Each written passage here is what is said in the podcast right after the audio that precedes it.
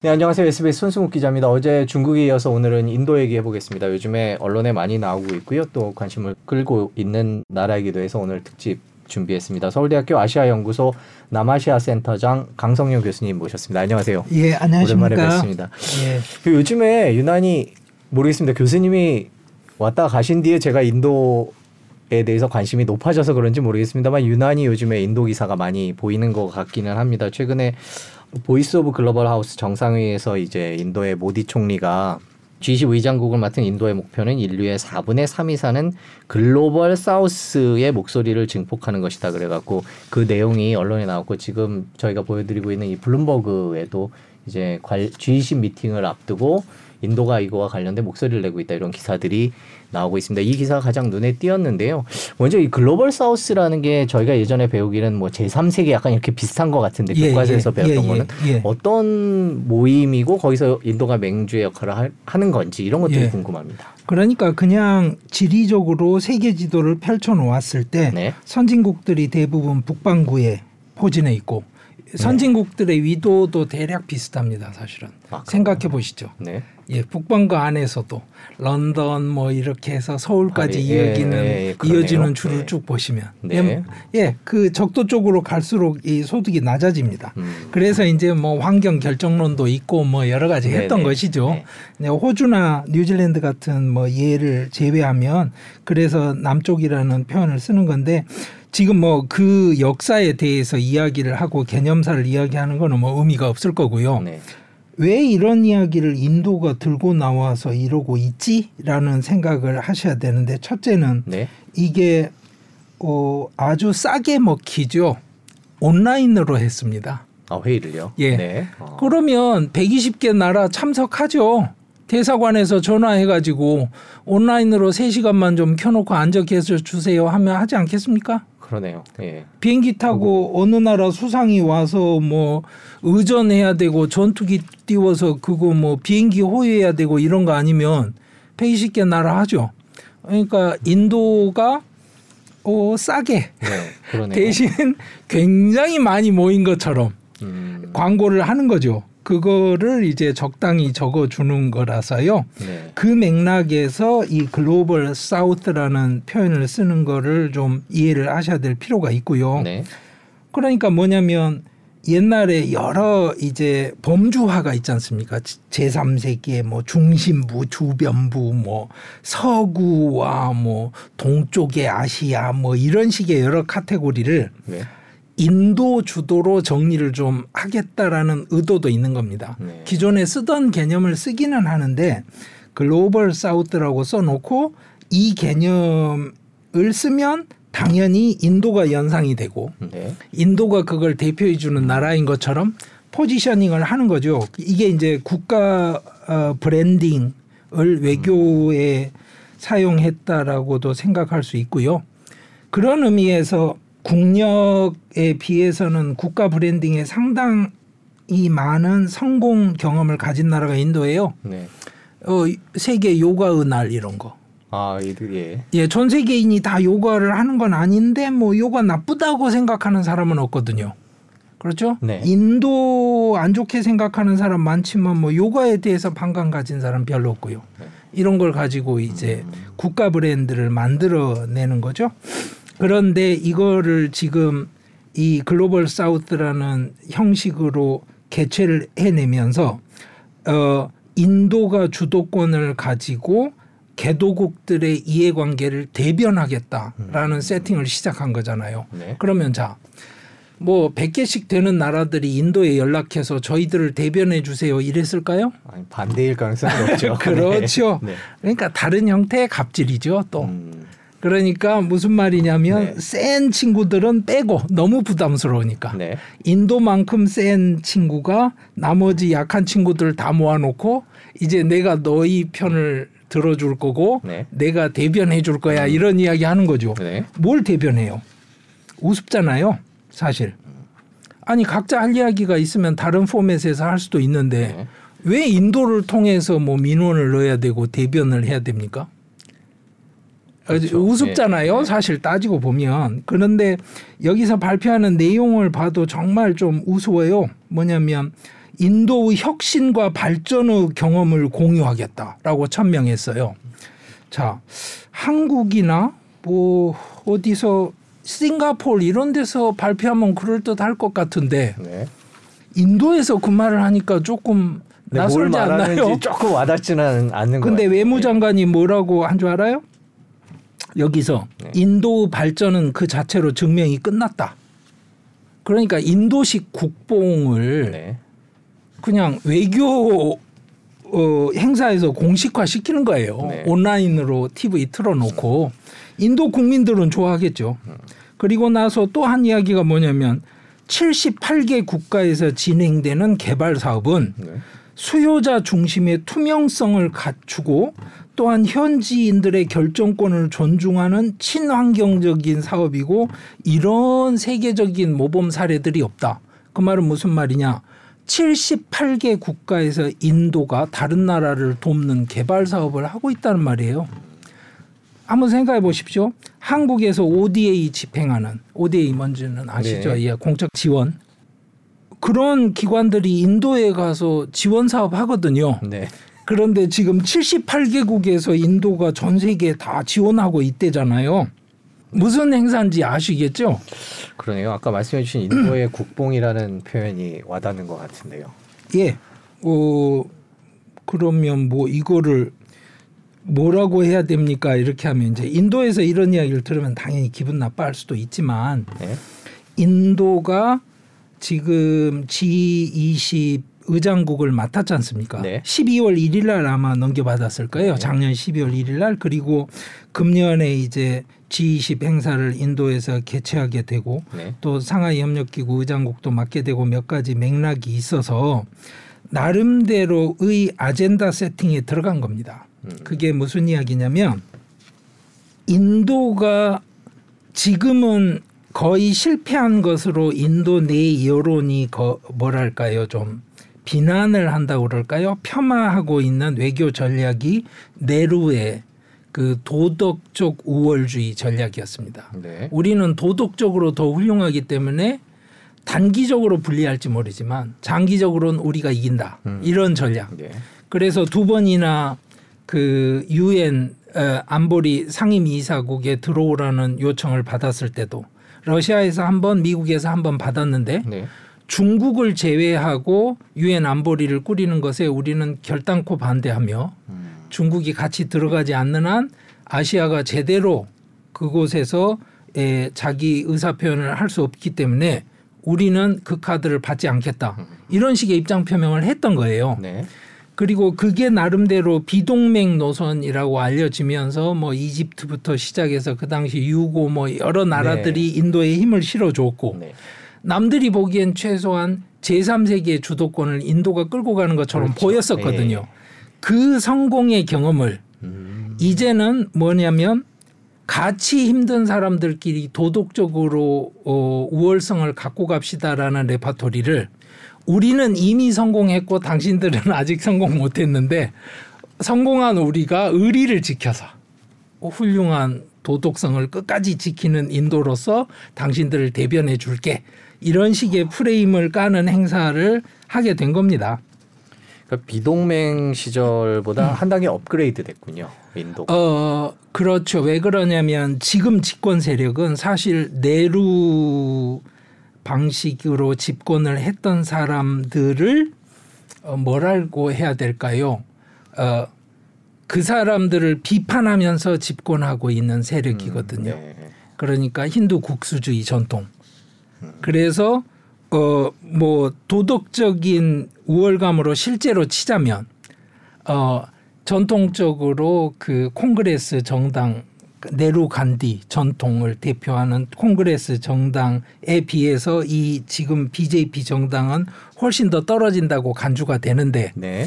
국제 무대에 이렇게 프레임을 깔아놓고 그리고 인도는 이미 성공한 나라로 어, 표명을 하고 그러면서도 도덕적인 우월성은 끝까지 가져가는 나라로 설명을 해내고 이러면 사실은 지금 현재 추구하고 있는 실리주의 외교 노선을 정확하게 어, 밟으면서도 뭔가 더 대의 명분을 갖고 가는 듯한 모습을 갖출 수 있는 어, 일을 하는 거죠 지금. 네. 인도라는 브랜드 차원에서 보면 잘하고 있다라는 생각도 드네요. 지금 교수님 말씀 들어보니까요. 어 이게 과연 어 그렇게 관철이 될 것인지 지- 힘을 예. 받을 것인지의 문제이긴 한데요. 어 제가 보는 관점은 약간 다릅니다. 네. 그러니까 음 약간 결론적인 이야기가 될 수도 있는데요. 인도가 왜 그러면 소위 말해서 개도국 세력을 규합하려고 할까? 네. 그리고 왜 도덕적 정당성을 구하려고 하지? 스스로도 그 실리 외교, 실용주의 외교 노선을 채택했다고 항상 주장을 했고, 그리고 지금 현재 인도 외교 장관을 맡고 있는 사람이 쓴 단행본 자체도 온통 그 이야기거든요. 그런데 왜 갑자기 이렇게 옛날 방식으로 회귀하는 듯한 그 라인을 보여줄까라고 생각을 하면 저는 그 생각을 합니다. 어떤 거냐면 인도가 IPEF에 가입을 하면서 네. 그때는 일본까지 날아가서 아주 적극적으로 가담을 했죠.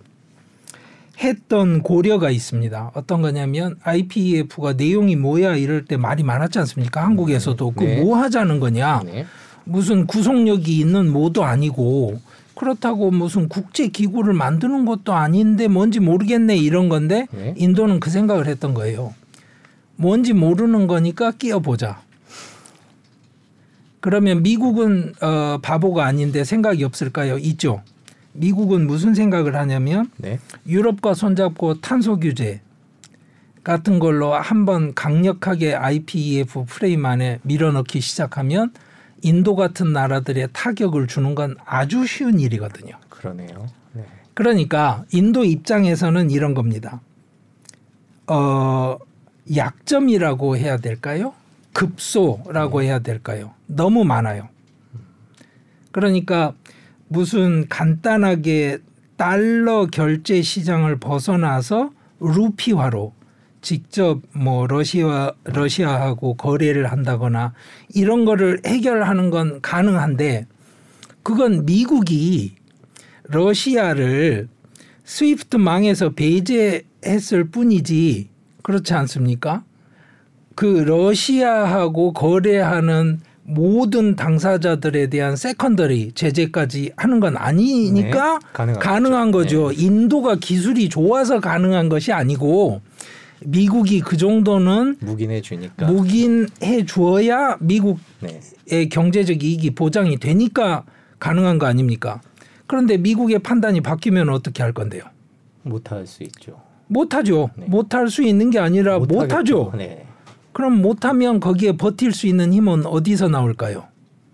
약하더라도 많은 사람들이 인도 편을 들어주면 되죠. 그 많은 사람들이 바로 이 글로벌, 글로벌 사우스입니다. 글로벌 사우스의 동병상련은 뭘까요? 그거죠. 유가 올라가고 인플레이션. 그 다음에 유가뿐만이 아니라 식량 가격이 지금 네. 폭등을 하고 거기다가 뭐 강달러가 아니라 요즘은 킹달러라고 부르더라고요. 네. 달러 빚들이 다 있는 나라들이겠죠. 다 그렇죠. 네.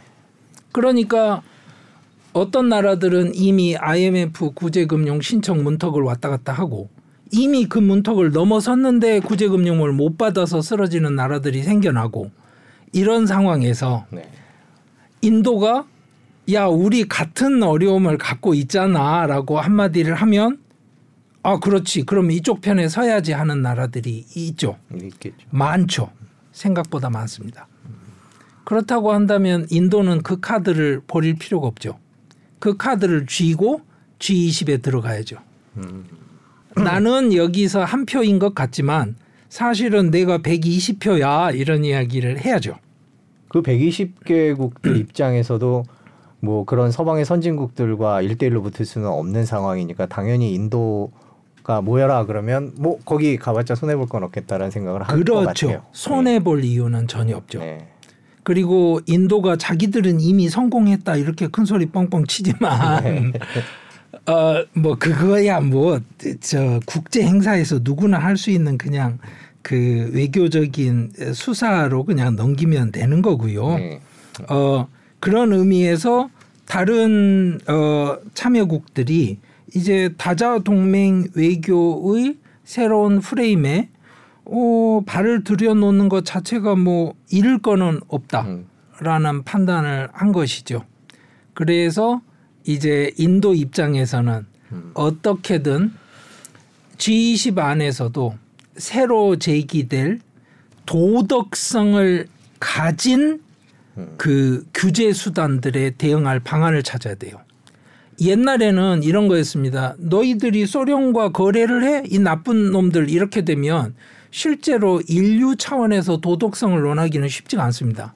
그런데 탄소 규제 간단하죠. 지구를 구해야 되는 이 보편성에 반대할 사람이 누가 있습니까? 이러면 인도가 아니 지구는 여러분들이 구하시고 인도는 좀 나중에 구할게요. 우리가 지금 사정이 어려워요. 이런 이야기를 하기가 옹색하거든요. 그럴 때 인도가 아 이게 우리나라 사정이 아니고요. 100개가 넘는 나라 사정인데요. 아니 그러시면 안 되죠. 인간적으로 옛날에 이렇게 탄소 배출은 미리 다 하신 분들이 지금 와서 우리 보고 다시 굶어라 이런 말씀 하시면 안 되죠. 이렇게 이야기할 수 있는 근거가 만들어지죠. 네, 이번에 모디 총리가 말한 인류의 4분의 3이 사는 글로벌 사우스의 목소리를 증폭시키겠다는 얘기가 이 뜻이군요. 그러니까 그런 거죠. 네.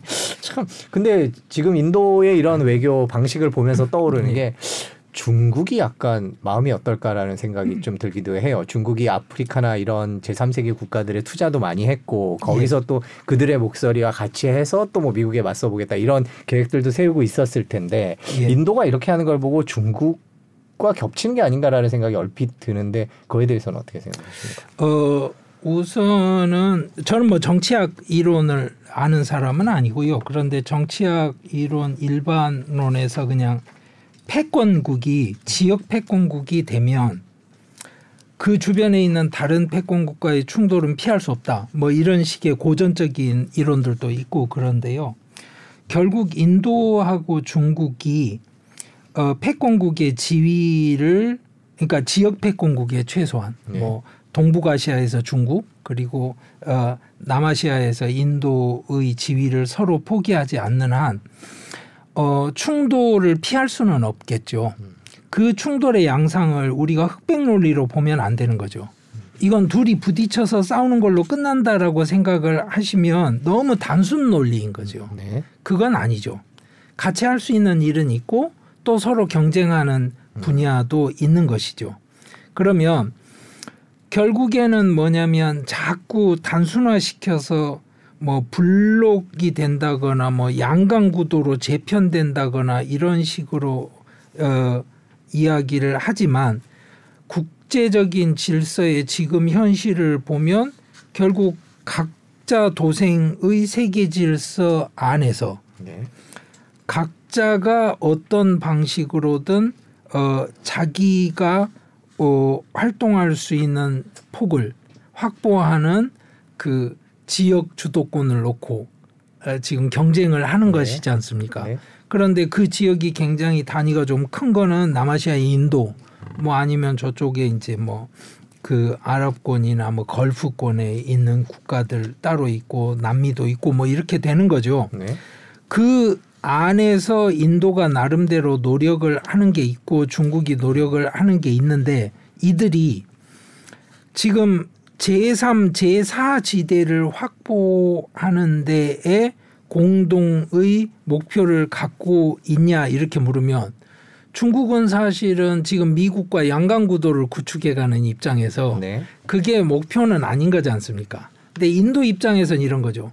제3, 제4 지대, 제5, 제6 지대가 만들어져서 다원화되면 될수록 자기한테는 유리한 세팅이 된다고 판단할 수 있죠. 음.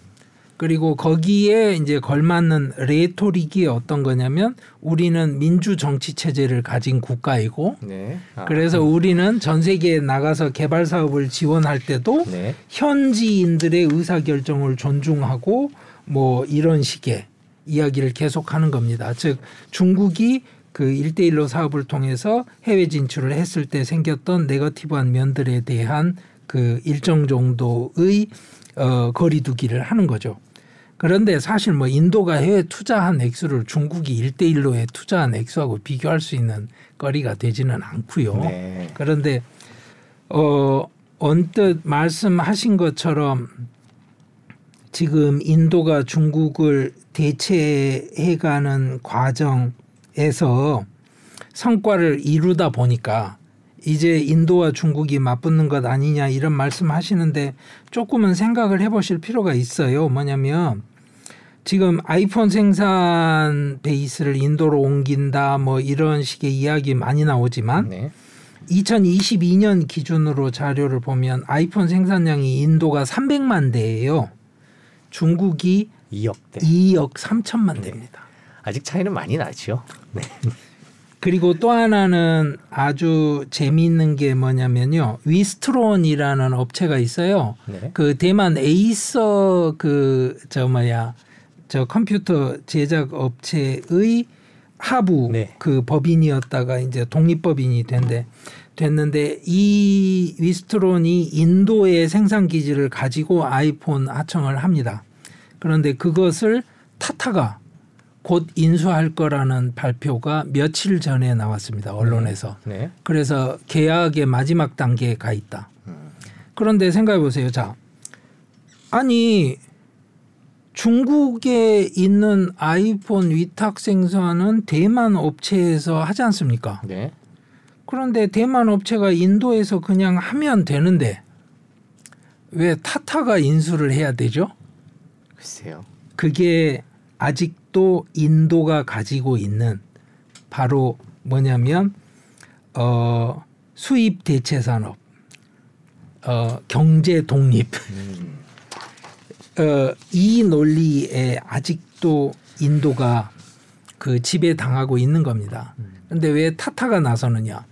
어, 인도 재벌 중에 가장 도덕적 정당성이 강하고 그리고 또 하나는 역사적으로도 인도를 대변해 왔던 음. 그러니까 소위 말해서 민족 기업으로서의 그 정체성을 가장 강하게 가진 기업이 타타입니다. 그럼. 그래서 에어 인디아가 계속 적자를 기록할 때 에어 인디아를 매각을 해야 되는데 원래 에어 인디아를 만든 게 타타였어요. 네. 그걸 저 국유화하면서 뺏었거든요. 그걸 다시 어느 기업에 매각을 할 거냐 논쟁이 터졌을 때 타타 빼고는 줄 수 있는 기업이 없어요. 왜? 다른 기업에 주었을 경우에는 당연히 엄청난 특혜 시비가 정치적 폭풍으로 몰아칩니다. 타타는 아닌가 보죠. 타타는 아니죠. 물론 타타의 역사 자체를 놓고 네. 민족 기업 맞냐 이렇게 물으면 아니 식민 시기에 성공한 그 기업이 식민 지배자하고 원수진 기업이겠어요? 어, 그러기는 안- 그러진 않았겠죠. 예. 아이 그럴 수가 네. 없죠. 말이 안 되죠. 네. 그리고 원래 타타가 시작한 거는 당연히 아편 무역할 때 중국이 아편 수출하면서 성공한 파르시 그 전통에서 살아남은 기업이고 그래서 아편 팔아서 시작한 기업이 무슨 놈의 그 훌륭한 기업이고 뭐 민족 기업이고 이런 식의 여러 가지 이야기를 할 수는 있어요. 네. 하지만 어 인도의 근대화 과정을 경험적으로 같이 했고 음. 그리고 지금 지배 구조를 아예 정치적 논란이 없는 방식으로 초창기부터 재정리를 했던 기업이 타타입니다. 즉 어, 재단을 차려놓고 네. 재단이 지주사의 주식을 가지고 있고 지주사가 사업회사를 지배하는 삼층 구조로 돼 있기 때문에 음. 이 재단에서는 사회사업만 합니다. 좋은 일만 합니다. 네. 예. 그러니까 타타 재단, 타타 오너십이 욕을 먹을 일이 없죠. 그런데 그 재단은 누구 소유냐? 타타 가족 소유입니다. 그러니까 정확하게 말하면 가족 기업이에요. 아직도 가족 기업입니다. 어, 네, 그렇군요. 예, 그리고 아직 한국의 타타 대우가 지금도 활동을 하고 있지 않습니까? 네. 그러니까 세계적인 기업이기도 하고 그런데 이 타타가 지금 위스트론 생산 기지를 인수한다는 겁니다. 음. 어, 그렇군 그냥 인도의 큰 회사가 뭐 어느 대만의 뭐 핸드폰 아니 대만의 제조회사를 인수한다 라는 의미를 조금 더 넘어서는 의미로 그렇죠. 받아들여야 되겠네요. 대만이 가, 그러니까 대만 회사가 가지고 있던 생산 기지 하나를 인도에 구축을 해 놓은 걸 네. 타타가 라는 것 이상의 메시지가 있는 겁니다. 음. 그리고 이제 당연히 여기에는 굉장히 많은 어 다른 이제 이슈들이 끼어드는데요. 전형적인 게 반도체 생산 이런 것들.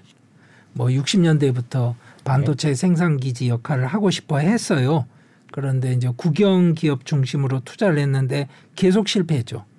그래서 아예 이제는 뭐 생각을 할 수 없는 상황이 됐는데 여기에서도 다시 타타가 등장을 해서 이제 반도체 생산 기지를 건설하겠다. 인도 안에요. 예. 네. 그리고 또 하나는 지금 그 아이폰 저 생산 공급하는 대만 업체 있지 않습니까? 네. 예. 저 중국에 있는 그 업체가 이제 인도에 진출하면서 거기에 직접 반도체 생산 기지를 구축을 하겠다 이래서 이미 인도 기업과 합작 투자를 해서 지금 진행 중입니다. 그리고 그게 이제 인도 정부가 갖고 있는 수건 사업 중에 하나입니다. 반도체 사업 진출이. 그런데 잘 뜯어 보시면 네. 그 사람들이 바보가 아니거든요.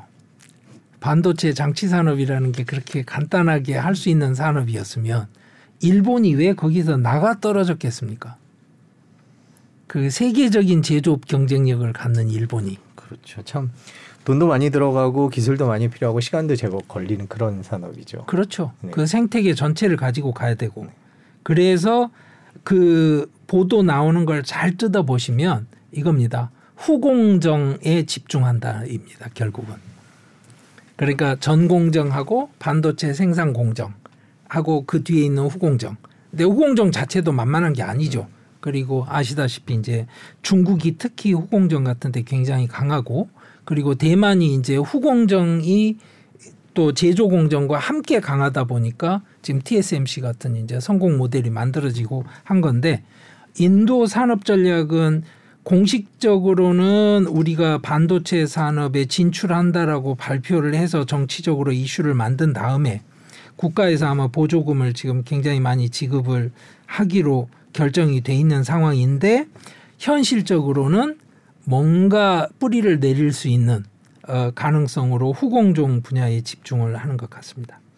보시기에 뭐 예전에 그 애플 얘기를 나오셨을 때 여쭤봤을 때그 호텔에서 정전되는 얘기를 해주시면서 전기도 뭐 넉넉치 않은 예. 나라고 예. 아직 기반 시설이 예. 충분하지 않아서 뭐 어떻게 진행될지는 좀 봐야 되겠다라고 말씀을 해주셨던 걸로 기억을 합니다. 그러면 지금 이런 움직임들 자체는 그런 상황에서 뭔가 정부가 더 투자를 해서 속도를 높이겠다 이런 취지로 이해를 하면 되나요? 당장은 제조업이 그렇게 뭐 일본이 포기한 것들을 그렇게 할 만한 여건은 안 될 것 같은데요. 지난번에 말씀해 주신 걸 바탕으로 예. 생각해 보면. 예, 맞습니다. 네. 사실은 그런데 문제는 모든 분야에서 끊임없이 시도를 하는 것 이상의 그 해결책이 없습니다.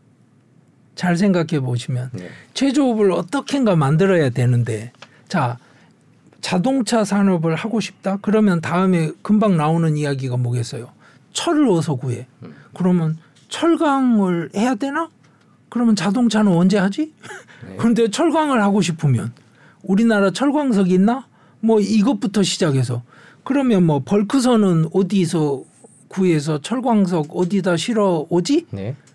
이 많은 문제를 한꺼번에 어떻게 해결을 하겠습니까?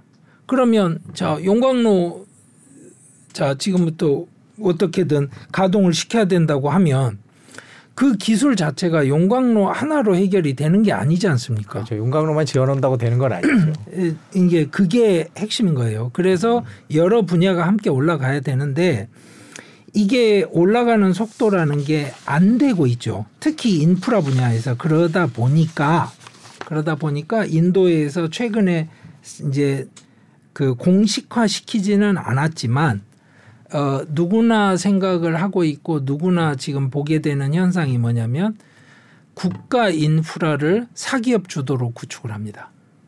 인도가요. 예. 그러니까 이런 거죠. 항만을 만들어서 뭐가 하역이 되고 수출입이 이루어져야 경제가 발전이 될 텐데 항만 운영이 제대로 안 된단 말입니다. 그러니까 항만 자체를 통째로 그냥 대기업이 개발을 하는 거예요. 대기업 소유로.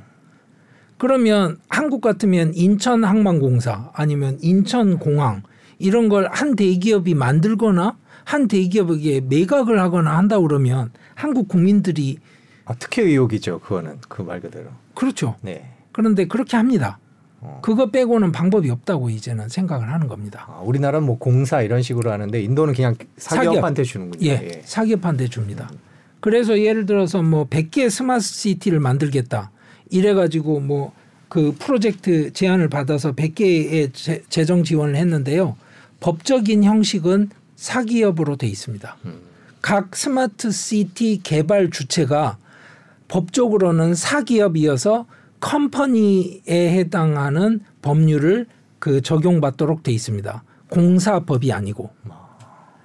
그러지 않고는 예, 이런 인프라를 구축하는 게 정부 힘으로는 조금 힘들고 뭐 잘 되지도 않았고 하고 음. 그러니까 도시를 하나씩 맡기는 식으로 우리나라로 따지면 예를 들면 뭐 삼성, LG, 현대차한테 니네가 그냥 도시 하나 만들어 그리고 거기에 인프라를 구축해봐 이런 식으로 맡겼다고 이해를 하면 될까요? 예. 그런데 그 스토리를 뭐 예전부터 따지자면 네.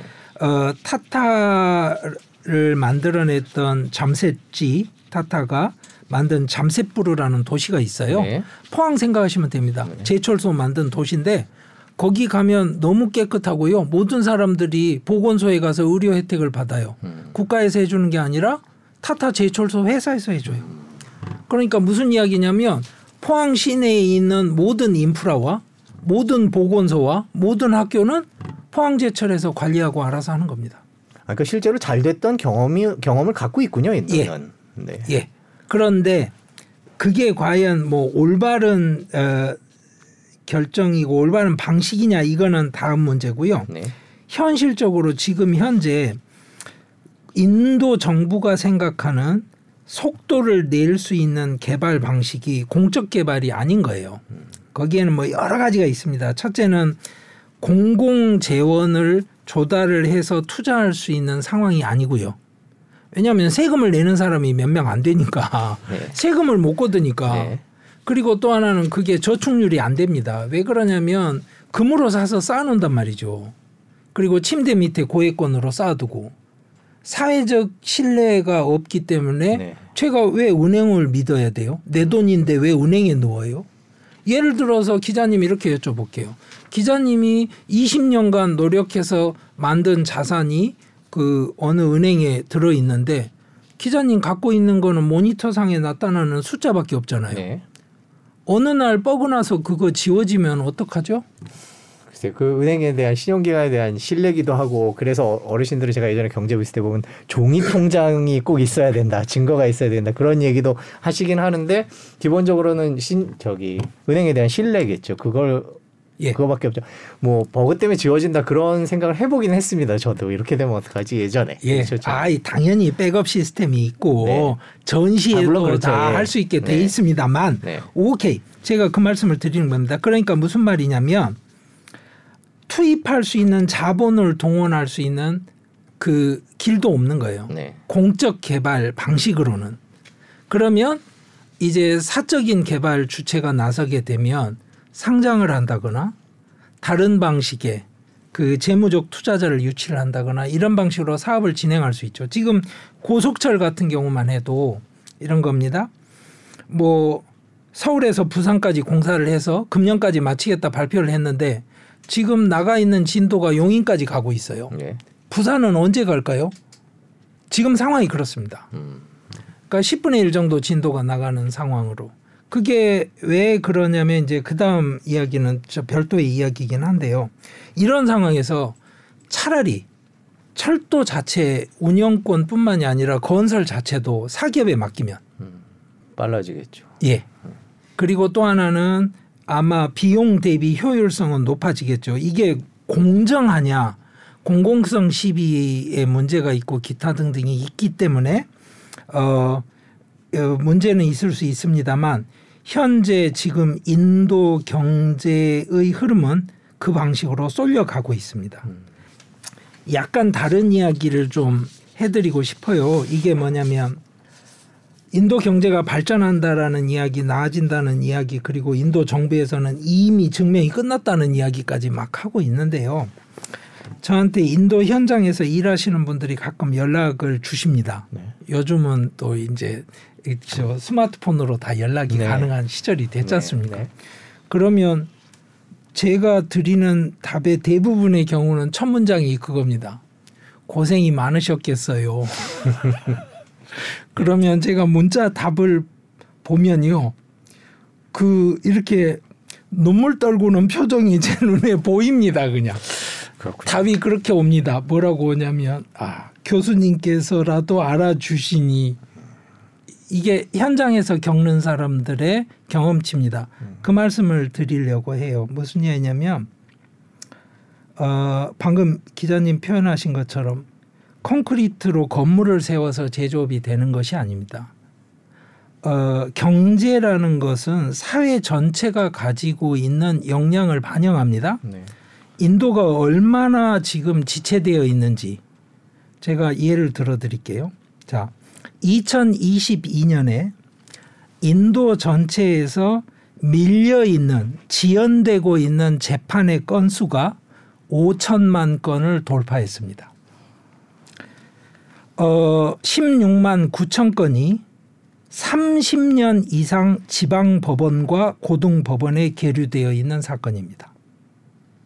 그리고 5천만 건 중에서 우리는 상식적으로 아주 복잡한 사건이고 이래서 대법원까지 가야 되면 뭐 한 5년도 걸릴 수 있다 뭐 이런 생각은 하잖아요. 5천만 건 중에서 4,300만 건, 즉 85%가 지방 법원에 계류 중입니다. 1심에 있다는 예. 얘기인가요? 네. 그래서 국가 발전 전략을 세우기 위해서 만들어진 니티 아욕이라는 이제 전략 연구 기관이 있는데 여기서 발표한 겁니다. 국가에서 발표한 거예요. 2018년 기준으로 지금 밀려 있는 재판들을 다 소화하는데 새로 들어오는 거 없이 이야기해도 324년이 걸립니다. 자, 그러면 제가 지금 반도체 공장을 하나 세우고 싶어요. 그래서 파일을 박았어요. 기둥 세우기 위해서. 근데 옆에 살던 사람이 당신 파일 박느라고 해서 진동이 생겨서 내 집 벽에 금 갔어. 그러니까 우리 집 무너질지 몰라. 가처분 소송 낼 수도 있지 않습니까? 네. 무슨 일을 하건 경제 활동이라는 건 이해관계의 상충을 낳을 확률이 높습니다. 그러면 민주주의 국가에서는 어떻게 되나요? 재판으로 가죠. 재판이 가죠. 네. 자 그러면 재판이 30년 걸린다고 정해져 있다고 한다면 승패가 중요한 게 아니죠. 그 30년이 걸릴 거라는 사실 때문에 이미 승패는 정해지죠. 그러면 누가 이길까요? 아무것도 안 하는 사람이 항상 이깁니다. 네, 뭔가 하려는 사람들은 계속 지체가 되겠네요. 지, 그렇죠. 지는 왜? 거죠. 지는 거예요. 네. 비용이 늘어나고 뭐 여러 가지 뭐 그 지체가 되기 때문에 이게 인도의 현실입니다. 그러면 자 애플이 스마트폰 만들기 위해서 인도 법원의 문제를 해결해 줍니까? 아니겠죠. 제가 그 말씀을 드리는 겁니다. 그래서 인도 현장에 가서 일을 하시는 분들에게 고생 많으셨겠어요. 이렇게 제가 짧게 답을 드리면 네. 정말 가슴에 와닿는 겁니다. 거기 계시는 분들은. 저희가 여쭤보려고 준비했던 뭐 블룸버그 기사들 그런 거 있는데 지금 못 보여드리고 있는데 예를 들면 예. 뭐 next China다 뭐 이런 얘기들과 관련된 예. 평가들이 되게 많습니다. 뭐 그리고 예. 또 뭐 관련돼서 아이폰이 뭐 이미 생산량이 얼만큼 늘었다 이런 또 보도도 저희가 이제 화면 같은 거를 준비했는데요. 뭐 아까 말씀해 주신 대로 중국에 비하면 정말 아직도 먼 양이긴 하지만 그래도 예. 인도가 뭔가를 만들어냈다라는 것 때문에 저렇게 블룸버그 같은 데서 대서 특필을 했는데 방금 그 재판 얘기를 듣고 예. 나니까 저게 과연 인도를 잘 모르는 서양의 시각이 아닐까라는 생각이 살짝 드는데 그거에 대해서는 어떻게 보세요? 어 그러니까 어좀 뭐랄까요 극단적으로 인도가 무조건 잘 될 거야 되라는 낙관론 네. 그리고 되는 거 없어 안 될 수밖에 없어 뭐 이런 식의 비관론 이렇게 빠지진 않았으면 좋겠어요. 네. 그리고 어, 있는 현실을 좀 보고 어, 그 중간에 있는 어느 위치를 냉정하게 바라봤으면 좋겠는데 지금 저런 식의 서구의 보도라는 건 대부분 반중국 정서하고 얽혀 있지 않습니까? 네, 그렇습니다. 탈중국 러시 네, 그렇죠. 그리고 탈중국의 베트남 그러면 왠지 미덥지가 않은 거예요. 음, 덩치가 중국을 어떻게 제압할 것 같지도 않고 인도가 탈중국 안에 들어가 있어라고 했을 때 서구인들이 느끼는 역시 민주주의가 이길 거야라는 네. 자기 문화에 대한 내지는 자기 정치 처지에 대한 그 뭐랄까요 어 우월성에 대한 확인 뭐 이런 정서가 같이 반영되고 있다고 저는 생각을 합니다. 네. 그런데 인도 입장에서는 이야기가 다르죠. 왜냐? 자, 아시아 그 인프라 투자 은행이 있지 않습니까? 중국 주도에 네. 거기에 최대 수혜국이 인도예요. 음, 그리고 또 하나는 자 갈완 지역에서 예전에 그 정말 몽둥이 들고 몇 명씩 죽는 충돌이 있었습니다. 몇 년 전에 그리고 작년 12월에 2022년 12월에 타왕에서 또 한 번 충돌이 났어요. 그 사이에 인도의 대중국 적자가요 무역 적자가 2.5배로 늘었습니다. 왜? 예전에는 경제 활동을 안 하니까 수입할 것도 없죠. 한국이 경제 발전할 때 생각해 보시죠. 대일 무역 적자가 항상 골치였습니다. 줄여야 된다. 뭐 언론사에서는 무슨 뭐 노래 가사처럼 한 달에 한 번씩 쓰고 이랬어요. 우리도 뭐 특허도 해야 되고 뭐 기술 개발해서 해야 된다. 근데 지금도 뭐 반도체 이야기 나오고 여러 가지 이야기 나오면 지금도 같은 이야기 또 하고 있지 않습니까? 원천 기술 그렇죠. 개발해야 된다 이런 이야기. 자 그러면 자 국경에서 몽둥이 들고 서로 싸우는 상황인데 대중국 무역 적자가 2.5배가 됐다. 그러면 이게 인도가 나쁜 상황이냐 이렇게 물으시면 나쁜 상황이라고 할 수가 없는 거죠. 옛날에는 수입할 필요조차 없었던 거예요. 왜? 의료 그 제네릭 의약품을 생산하기 위한 재료를 중국에서 사와야 되는데 그걸 사와야 만들어서 수출을 하죠. 그러면 중국에서 수입하지 않기 위해서 그냥 인도에 있는 제네릭 제약사들을 다 죽여버릴까요? 그러니까 무슨 말이냐면 중국을 죽이고 인도가 떠오른다라고 생각을 하는 게 너무 단순 논리인 거예요. 음, 그렇군요. 네. 중국은 뭐죠? 인도가 올라가면 다시 인도에 자기들 투자한 게 있고 인도에 팔 수 있는 것이 있는 겁니다. 그러면 싱가포르에서 지금 엄청난 어, 투자가 주로 인도에 이루어지고 있는데 인도 경제가 지금 버티고 있고 굴러가는 이유는 기본적으로는 어, 해외 직접 투자입니다. 네.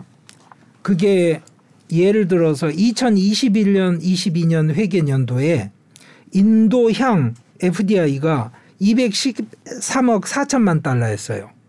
이게 1년 전에 비해서 76% 급증했습니다.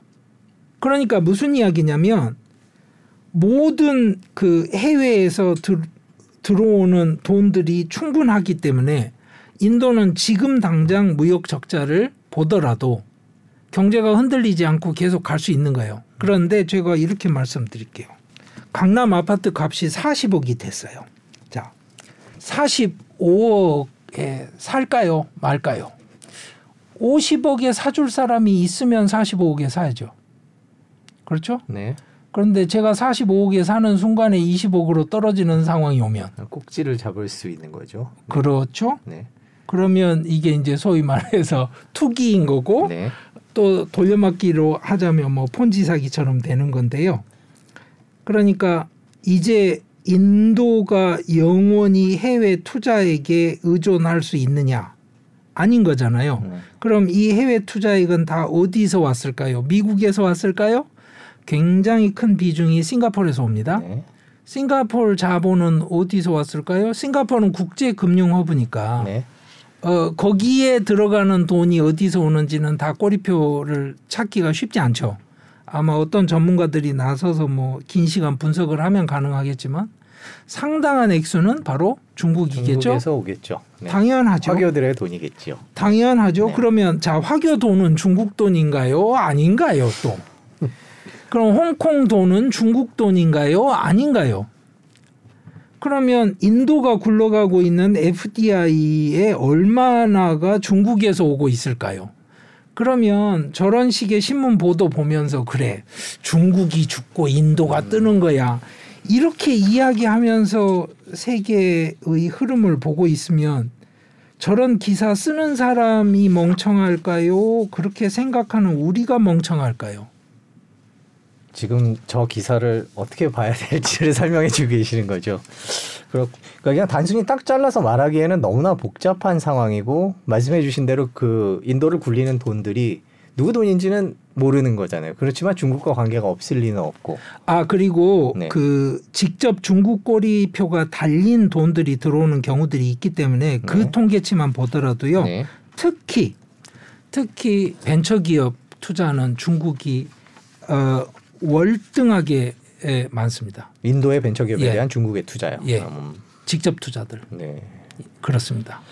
그렇군요. 그러니까 인도와 중국의 관계를 그렇게 일방적으로 얘기를 하기에는 너무나 둘이 얽혀 있는 상황이고, 뭐 중국이 세계 공장의 지위를 뺏긴다고 해서 인도가 더 좋아지고, 뭐 인도가 안 좋아진다 그래서 중국이 좋아지고 이렇게 단순하게 이해할 건 절대 아니라는 말씀으로 이해를 그렇죠. 하면 될 것 같네요.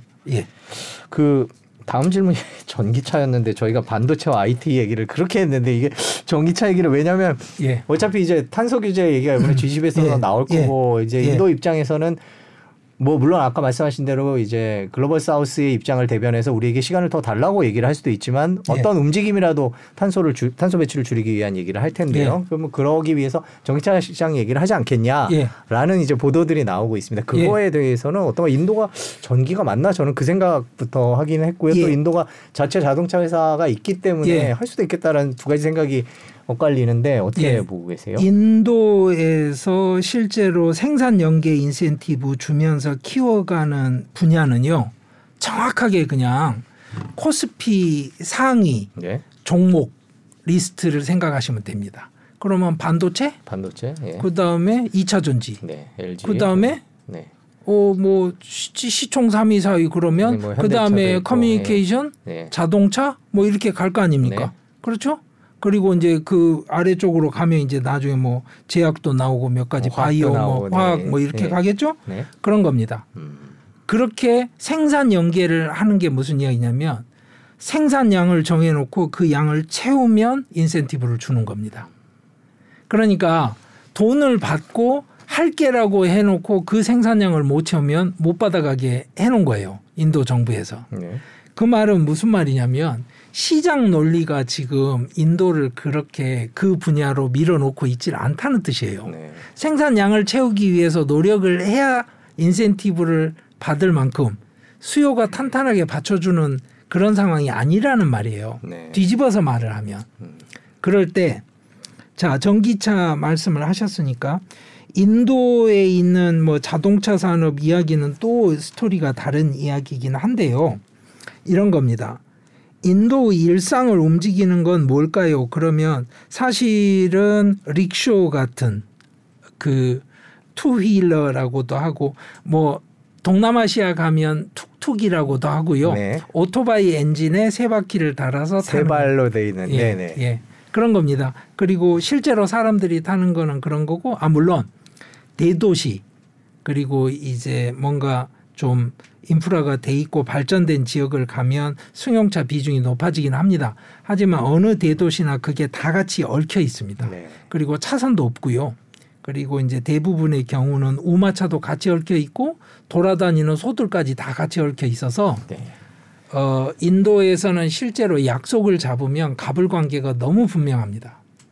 기자님하고 저하고 만날 때, 자, 학교에서 만나시죠. 그러면 그게 무슨 이야기냐면 제가 갑이에요. 아 장소가요. 제- 슈퍼- 제가 가야 슈퍼 되니까. 갑. 네. 가야 왜? 되니까. 기자님이 하루를 깨야 됩니다. 이동 시간을 계산을 못 합니다. 기- 교통 상황이 너무 안 좋으니까. 그 정도로 안 좋고. 예. 그런데 예를 들어서 자 SBS 여기 로비에서 만나시죠 이렇게 말씀을 하시면 기자님이 슈퍼 갑인 거죠. 아, 네. 그러니까 중간에 어디좀 뵙죠 뭐 이러면 약, 예. 어. 예, 그러니까 약속 잡는 데서부터 그게 보여요. 그리고 예를 들어서 학교에서 뵙죠 이렇게 했는데 기자님이 생각기에 저를 만나야 될 이유가 없어 보이잖아요. 그럼 안 오는 거죠. 그러니까 비즈니스 미팅도 그렇습니다. 네. 그러니까 한국 사람들은 아니 이 사람 어렵네요. 이 사람 예. 약속을 했는데 뭐 안 나타나 인도 사람들 약속 안 지켜 뭐 이렇게 이야기하지만 그 정확하게 말씀드리자면 이거예요. 당신은 인도 사람 눈으로 보기에 돈 되는 사람이 아니에요. 그 말입니다. 음. 그냥. 그런데 장소를 왜 그렇게 잡으셨어요? 음. 그렇게 되네요. 그럼 예. 당신이 가야죠. 갔어야 되네요. 예. 예. 그런 건데요. 이 현실에서 그럼 제일 필요한 건 뭘까요? 사실은 바로 어, 바이크입니다. 전기 음. 바이크. 내지는 그 릭셔를 전동화하는 것. 왜 필요하냐면 인도 국민들이 제일 힘들어하는 게 바로 매연이거든요. 네. 그리고 그나마 나아졌습니다. 요즘은 가스도 많이 쓰고 그 릭쇼에 들어가는 그 엔진 자체를 이행정 기관이 아니라 사행정 기관으로 바꾸고 이런 작업들이 진행이 돼서 많이 나아졌어요. 지금은 릭쇼에 메터기도 붙어 있는 경우도 있고요. 아, 네. 예, 예. 음. 그런데 이행정, 사행정은 기술적인 거라서 뭐 지금 말씀드릴 건 아니고 옛날에는 어떻게 했냐면요. 이행정 오토바이 엔진을 릭쇼에 달아서 엔진 오일을 연료와 함께 들이붓습니다. 그러면 부, 부르릉 하고 시동을 걸면 그 뒤에 시커먼 연기가. 네. 따라다닙니다. 그런데 그게 수천 수만 대가 온 도시에 같이 다니는 겁니다. 그러면 전동화의 필요가 어디에 있는지 아시겠죠? 그렇다면 이 전동화가 인도에서 전기차를 만들어 수출하기 위한 전동화일까요? 자체적으로 쓰는 게 일단 급하겠네요. 그렇죠. 두 번째는 인도에서 이제 몇 개 고속도로가 새로 뚫리면서 많이 바뀌긴 했습니다만 고속도로 처음에 개통했을 때 여러 사람들이 저한테 하는 이야기는 뭐였냐면 네. 고속도로에서 20톤 차가 역주행하는 거를 피해 오느라고 정말 네. 고생했다 이야기. 네, 왜 무슨 일인지는 잘 모르겠습니다만 예. 예. 왜 그러냐면 그게 국도에서 하던 역주행을 고속도로에서도 아. 했던 거예요. 운전자들이 고속도로라는 것에 그 대한 개념 개념 이 없으니까. 예. 그런데 이제는 많이 바뀌었죠. 자, 그럴 때 국도를 가보시면 한 40km 정도 이상을 잘 안 달립니다. 이유는 뭐냐? 모든 아스팔트가 다 구멍이 심각하게 나 있어요. 즉 인프라는 보존 관리를 해야 됩니다. 그 보존 관리가 안 된 인프라가 있는 곳에서는 속도를 낼 수가 없죠. 사고가 날 네. 뿐더러 차가 완전히 망가지게 되니까요. 이거를 생각을 해보시면 과연 인도에서 전기차가 이슈인가? 일반인들에게 그리고 일상생활 안에서 네. 그러니까 이제 전기차를 인도 맥락에서 고민하는 많은 전문가들이 또 함께 하는 게 어떤 거냐면 적정 기술의 맥락에서 네. 고민을 많이 합니다. 음. 그러니까 전기를 저장할 수 있는 장치를 가진 기계잖아요. 네. 그러면 저녁에 연결시키면 전등도 켤 수 있잖아요. 어, 그렇죠. 네. 어딘가 가서 그건 또 움직이는 기계니까 가서 충전을 하고 와서 또 집에서 필요할 땐 쓸 수도 있는 음. 가능성이 있는 기계고 뭐 이런 식으로 인도 일상에 파고들 수 있는 가능성들을 굉장히 많이 생각을 해냅니다. 이러면서 여러 가지를 하고 있지만 우리가 생각하는 것처럼 네. 이제 아스팔트는 다 깔려 있고 내연기관 차는 어, 장기적으로 경쟁력이 있기 힘들 테니까 전기차를 샀으면 좋겠다. 이런 논리로 전기차 문제가 지금 접근이 되는 게 아니거든요. 그리고 중국이 전기차 비중이 높은 건 딱 하나죠. 내연기관 엔진 개발에서 경쟁이 안 된다는 결론이 난 겁니다. 수십 년 해봤지만 안 됐다. 현대가 해냈으니까 우리도 될 거야라고 생각을 했던 거지 않습니까? 사실은. 네. 근데 그게 안 됐던 거죠. 그렇죠. 근데 인도가 그런 필요가 있어서 하는 걸까요? 아니죠. 아, 네. 예. 그래서 인도가 전기차를 받아들이고 인프라를 갖추는 맥락은 약간 다른 맥락이 있고요. 어, 그 충전 인프라를 논하기에 앞서서 도로 인프라 자체를 지금 고민을 해야 됩니다. 그리고 또 하나는 그 이외의 교통수단, 즉 전동화된 기차. 저희 전철은 다 당연히 예, 전기로 전기로 가지 가죠. 않습니까? 네. 디젤로 가는 게 아니고. 네. 그러면 실제로 인도를 움직이는 역사적인 인프라는 대부분의 뭐 영국 식민지들이 다 그렇습니다만은 철도 아닙니까? 네. 인도에서 철도가 굉장히 중요한데 그 철도의 전동화 사업 그리고 그 승용차라기보다는 실제 대중교통망으로서의 그 도시 교통망 사업 이런 거에 투자해야 될 필요가 당장 급하게 너무나 크게 존재하고 있습니다. 지금 이제 정, 정식 통계는 아닌데 뭄바이에 가시면 기차망이나 뭐 우리가 생각하는 도심의 뭐 전차망 비슷한 것들이 얽혀 있는데 어, 문을 안 닫고 출발합니다. 근데 아침에는 거의 뒤에서 밀어서 넣어야 들어갈 정도로 막 네. 밀리는 시간들이 있거든요. 그래서 어느 사회단체 같은 데서는 어, 그문 밖에 밀려 떨어져서 이- 어, 다치거나 그 죽거나 하는 사람 수가 1년에 6천 명이라는 주장도 나와요. 정확한 거는 모릅니다. 어, 그러면 최소한 기차 문을 닫고 다닐 수 있는 인프라를 갖추는 게 더 급한 거 아닌가요? 네, 말씀해 주신 거를 정리해 보면 네 바퀴짜리 전기차보다는 급한 것들이 더 많군요. 바퀴가 많은 기차라든가 아니면 두 바퀴나 세 바퀴짜리를 먼저 전동화할 필요가 인도 입장에서는 있어 보인다. 이렇게 제가 들었는데 맞습니다. 예. 그리고 또 하나는 전기차 중에서도 인도 실제 서민들이 사용할 수 있는 가격대의 저렴하면서도 현실적인 전기차. 그래서 소형차 분야에서는 실제로 인도에서 생산된 어, 눈에 띄는 모델들이 꽤 있습니다. 음. 그리고 아시다시피 이제 전기차 분야는 또 약간 다르다 보니까 그 소형 벤처 기업들이 새로 등장하는 경우도 굉장히 많고요. 음.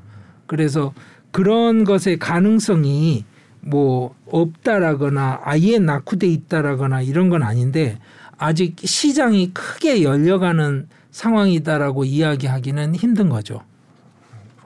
중국이 인도 전기차 시장에 진출하겠다고 밝혔던 것도 그럼 작은 차나 뭐 이런 쪽의 전략을 세우겠다는 얘기였군요. 뭐 현대차 얘기도 나오기는 했는데요. 세계 각국의 유수의 이제 전기차 제조업체들이 인도를 들어가겠다라고 하는 거는 방금 그런 말씀하신 그런 틈새나 뭐 어떤 패러다임의 전환, 그 건전지를 들고 다니는 움직이는 것, 뭐 예. 약간 그런 식의 접근을 하겠다는 뜻일까요? 아니면은 예, 예. 예, 그런 뜻이죠. 사실은 예 그렇습니다. 그리고 또 하나는 시장을 선점하겠다는 것도 있고요. 네.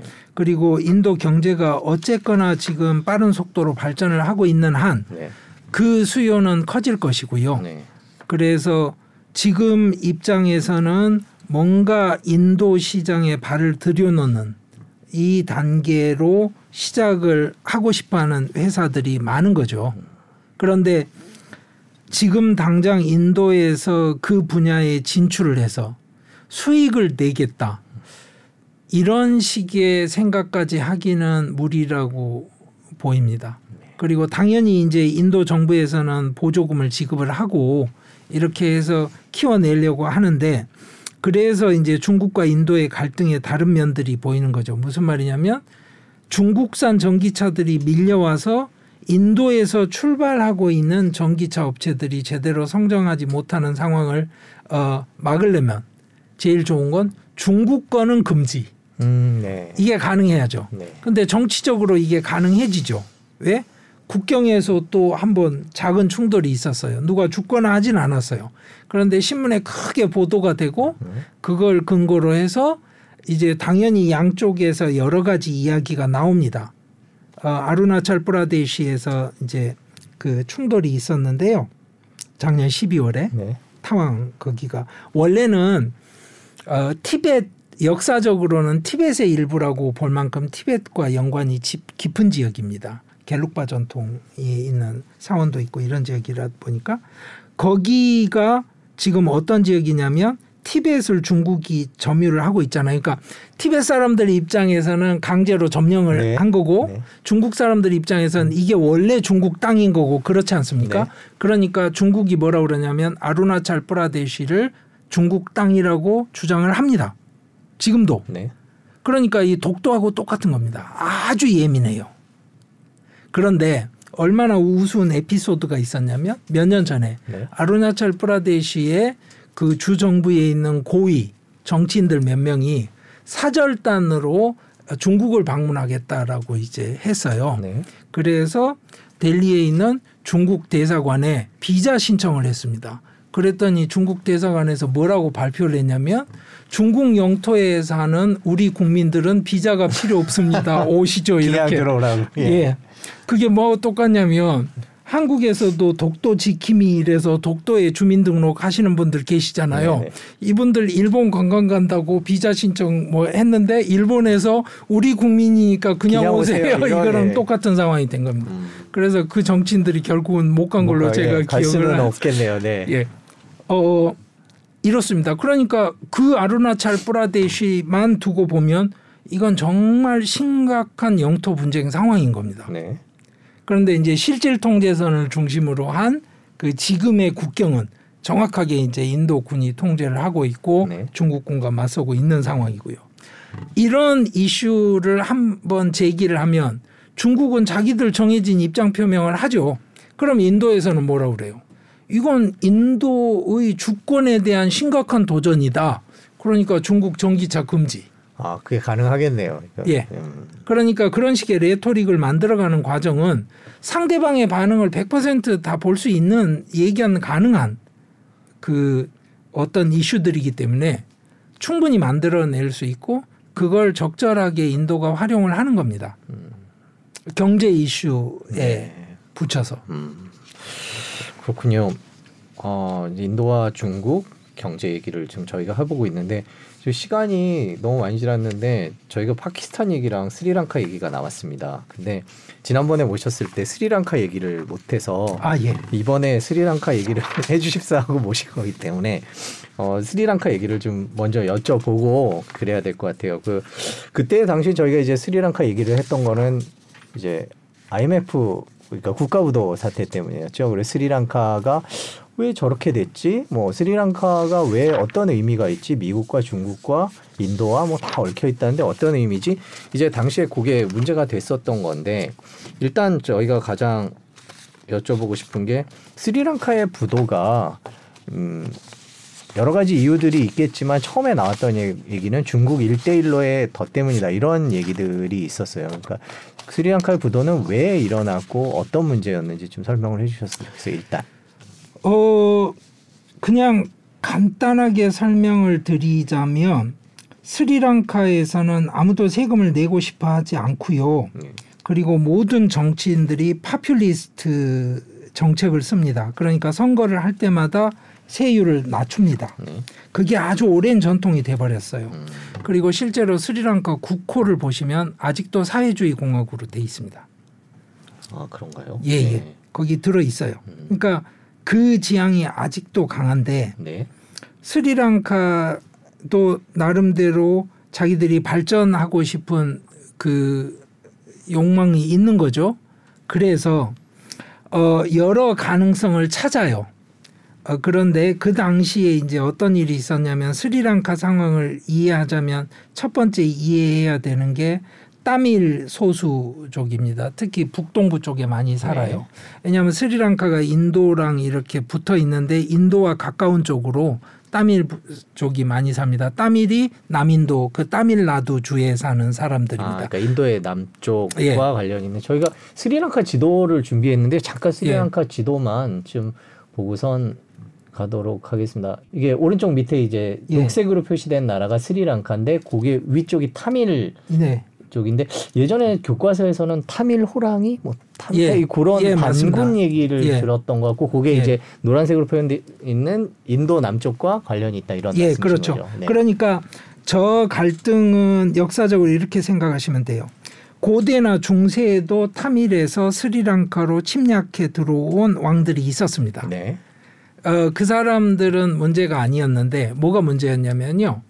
어, 영국 식민지 말기에 차 밭을 개발을 하지 네. 않습니까? 아시다시피 차는 실론티. 예, 네. 차는 중국에 있었잖아요. 네. 그걸 문익점이 하듯이 갖고 온 게 아니고 네. 사실은 가서 사기를 친 거거든요. 중국 관료들한테 음. 중앙에서 파견된 관료인 양. 음. 그래서 사실은 묘목을 훔쳐가지고 온 겁니다. 아. 그렇게 해서 영국이 이제 심기 시작해요. 다른 네. 곳에. 그러다 보니까 영국 식민지에 있던 스리랑카 그래서 실론티가 유명해졌고 저 벵골만에 비도 많이 오니까 다르질링 이런 데에 있는 티가 유명해진 겁니다. 이 실론 티를 만드는 플랜테이션에 노동자들이 필요하니까 따밀 사람들을 음, 대거 아. 이주시켜요. 네. 그러니까 그 사람들은 늦게 들어온 따밀이죠. 역사적으로 고대나 중세에 들어온 따밀이 아니고. 네. 자 독립이 됐습니다 스리랑카가. 그때 갑자기 이제 다수가 싱할리족인데 싱할리들은 다 불교도들이고요 대부분이. 따밀은 대부분이 힌두교도입니다. 뭐 기독교도 모슬렘 소수가 있기는 하지만 사실은 양대가 그렇다고 생각하시면 되는데 그런데 이 싱할리 민족주의 경향이 강해진 거예요 이제 독립을 하고 나니까 네. 그러면서 이 사람들이 뭘 하냐면 늦게 들어온 따밀족에 대해서 어 그 시민권 부여하는 걸 거부해 버려요. 너희들은 스리랑카 사람이 아니다 이렇게 돼 버린 거죠. 어. 그러면서 갈등이 본격화된 거고 그러니까 이 싱할리 다수자들이 갖고 있던 스리랑카 민족주의 이 흐름 안에 있던 사람들이 이제 정치를 하게 되는데 그, 그 중에 인물 중에 한 명이 라자박샤라는 이- 이제 에, 인물이 있었고 그 아들들이 나중에 지금 물러나는 이제 대, 물러난 대통령 수상 네. 하는 뭐 고타바야 라자박샤 뭐 이런 사람들이 되는 겁니다. 음. 그런데 따밀들은 거기에서 자기의 삶의 터전이지 않습니까? 그런데 그렇게 이제 핍박을 받는 상황이 되니까 끊임없이 이제 뭔가 협상은 하는데 안 돼요. 그래서 방금 말씀하신 따밀 호랑이, 따밀 타이거라는 게 따밀 일람 이렇게 가지고 이제 따밀 스리랑카라는 뜻입니다. 따밀 일람의 이제 그 조직이 만들어지면서 무장 투쟁 노선까지 음, 가게 되는 네. 거죠. 그래서 스리랑카가 내전을 겪게 됩니다. 네. 그 내전이 굉장히 많은 이제 후유증을 낳죠. 왜 그러냐면 대도시에서 폭탄이 터지고 뭐 이런 일들이 종종 생기다 보니까 관광업에도 여러 가지 타격을 받고 그랬었는데 라자박샤 집안이 나서서 초강경 진압을 합니다. 심지어는 그런 일도 있었어요. 여기는 어 그 휴전 지역으로 묶어두자. 그래야 피난민들이 도망을 갈 것 아니냐. 그래서 따밀 피난민들이 도망갈 수 있는 휴전 지역을 설정을 해놓고 그리로 따밀 피난민들이 다 몰려가고 나면 거기에다 포격을 가해버리는 거예요. 그러니까 정말 브루털하게 진압을 했죠. 그래서 결국에 따밀 타이거들이 막판에 항복을 하고 내전이 끝난 겁니다. 그 성과를 기초로 해서 정권을 잡은 게 라자박샤 집안입니다. 그러면서 수상도 하고 대통령도 하고 그랬는데 온 형제들이 다 해먹은 거죠 이제. 네. 그러다 보니까 이제 부정부패가 너무 심해졌는데 선거를 할 때마다 뭘 하냐면 다시 세금을 매번 깎아요. 아, 선거가 할 때마다 공약으로 계속 예. 세금 줄여주겠다. 세금 실제로 깎습니다. 그리고 심지어는 국가 부도 사태가 오기 전해에도 세금을 깎습니다. 그러니까 말이 안 되죠. 국가 재정은 어차피 바닥이 나가는 상황인데도 계속 그러고 있고 그리고 이제 그 중에서 재무장관을 맡았던 친구가 특히나 이제 사람들한테 욕을 많이 먹는 친구인데 어, 별명이 미스터 10%라고 그래가지고 아, 10% 뛰나요? 예, 혹시? 네. 예, 그렇죠. 음, 그러니까 이제 이 사람들이 뭔가 치적이 필요하죠. 네. 그래서 국가 개발 사업을 거대하게 해보겠다고 해서 사방에 돌아다닙니다. 차관을 끌어오기 위해서. 그런데 아무데도 지원을 안 해줘요. 뭐 미국도 관심이 없고요. 네. 스리랑카 아까 지도 보셨지만 네. 인도양의 핵심 지역에 들어가 있습니다. 네. 인도양과 태평양을 잇고 저쪽에 싱가폴로 들어가고 동남아를 네, 아까 연결하는 그큰 지도를 좀 볼까요? 예. 그 노선이 깔려 예, 있는 예. 저겁니다. 바로 네. 아프리카에서부터 모든 곳을 다 예, 연결하는. 요 지도는 저희가 이제 중국이 투자했던 항구들을 표시하기 위해서 예. 준비했던 건데 이제 그 중에 스리랑카가 보이네요. 보니까. 그렇죠. 그래서 저거를 진주 목걸이 전략이라고 흔히 부릅니다. 아, 저 노란색 선이 목걸이처럼 예, 이 보이는. 목걸이인데 펜던트 진주가 있어야 되죠. 네. 네. 그 진주가 스리랑카예요. 가운데 진주가 걸려 있는 거군요. 예. 그러니까 저쪽에 남아프리카 공화국부터 탄자니아, 케냐, 파키스탄, 왼쪽은 오른쪽은 예. 방글라데시, 미얀마, 그렇죠. 중국. 그럼 가운데 스리랑카. 예. 그 스리랑카가 진주예요. 음, 그러면 목걸이의 핵심은 뭡니까? 펜던트죠. 네, 보석이죠. 네. 예. 그게 스리랑카입니다. 음, 그렇게 중요한 위치에 있는 중요한 나라입니다. 그런데 이제 미국은 저 나라를 국가적인 핵심 이익이라고 생각하지 않죠. 그러니까 지원하지 않죠. 그런데 사방에 돈 빌리러 다녔는데 인도는 자기 코가 석자인데 무슨 지원을 합니까? 네. 그리고 또 하나 인도는 따밀 그 소수족들이 따밀라도와 연관이 돼 있지 않습니까? 인도 남부 따밀라도 네. 주와 직접 따밀어를 쓰는 따밀 사람들이고 이러니까 따밀 소수족 압박하는 것에 대해서 인도가 계속 이제 제재를 하죠 스리랑카를. 근데 이제 나중에 우여곡절이 많이 있습니다. 인도가 스리랑카를 정상화시키기 위해서 파병까지 합니다. 그러다 보니까 따밀 호랑이라고 했던 따밀 타이거에서 뭘 하냐면 자살폭탄 테러를 생각을 해가지고 전 수상이었고 그 다음 수상이 될 것이 거의 확실했던 라지부 간디가 따밀에 와, 따밀 아하. 지역에 와서 네. 그 선거 운동 하는데요. 거기 가서 발을 만지고 경배하는 자세를 네. 하던 젊은 여성이 몸에 차고 있던 자살 폭탄을 터트리면서 그러니까 앞으로 수상이 될 사람 전직 수상이 폭탄으로 죽어버립니다. 라지브 간디, 인디라 간디의 아들이었어요. 네. 그 그게 바로 따밀하고 따밀에. 직접 네. 걸려 있는 겁니다. 인도 현대사가. 그러니까 이제 쉽지가 않은데 네.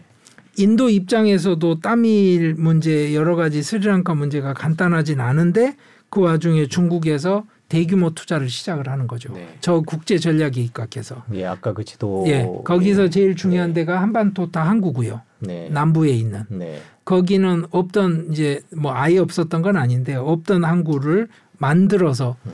초대형 항구를 개발을 한 겁니다. 거기가 바로 라자박샤 패밀리의 지역구입니다. 아, 그러니까 거기에 지역 공항도 만들고 네. 여러 가지를 하는 거예요. 고속도로 깔고 어 심지어는 뭐 문화센터 같은 건물도 중국 돈으로 만들고요. 그 한국 그 도시 안에요. 예, 네. 여러 가지. 네. 그래서 스리랑카 전역에 걸쳐서 중국 인프라 투자가 이루어집니다. 여기에서 이제 제가 말씀드리고 싶은 거는 그간의 과정이니까. 네. 근데 이제 어, 두 가지가 있어요. 뭐냐?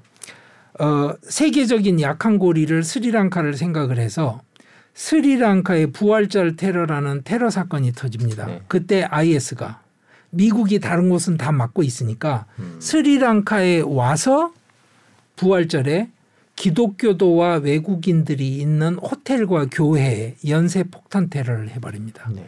그러니까 관광 수입하고요. 그 다음에 인력 해외 송출을 통해서 얻어지는 송금 수입. 이게 스리랑카 경제의 핵심이거든요. 아, 네. 그런데 관광객이 뚝 끊기죠. 그렇죠. 테러가 그렇게 벌어졌지. 네. 그리고 특히 외국인들, 기독교도들이 이제 목표가 된다고 보이니까. 그러고서 회복을 막 하려던 찰나에 코로나가 터진 겁니다. 그러니까 관광 수입이 끊겼지. 예. 해외 인력 송출이 안 되잖아요. 네. 코로나 모두 봉쇄 상태에 들어가니까 이게 양대 충격으로 다가오면서 어 이제 위기가 다가오기 시작했는데 그 당시에 정치권에서도 계속 감세는 하고 네. IMF에 가야 된다고 계속 주장을 했는데 그 시절에 중앙은행 총재가 끝까지 고집을 부립니다. IMF는 절대 가면 안 된다고. 네. 왜냐하면 IMF를 가게 되면 구조조정을 전제로 요구를 하잖아요. 그렇게 되면 감세했던 거 뭐 이런 거 아무 의미가 없어지니까요. 네. 그러면서 생겨난 사건이 바로 이제 스리랑카 국가 부도 사건입니다. 근데 여기서 주목해야 될 게 어, 그 당시에 부활절 테러가 일어날 때 외국 정보기관에서 줬어요. 여러 경고를. 음. 그때 저- 에, 총리를 해서 실권을 잡고 있던 사람이 위크레메 싱해였어요. 그런데 아무것도 안 하다가 사건이 터진 겁니다. 그러니까 사람들이 보기엔 무능력의 화신인 거예요. 그 사람이. 네. 네.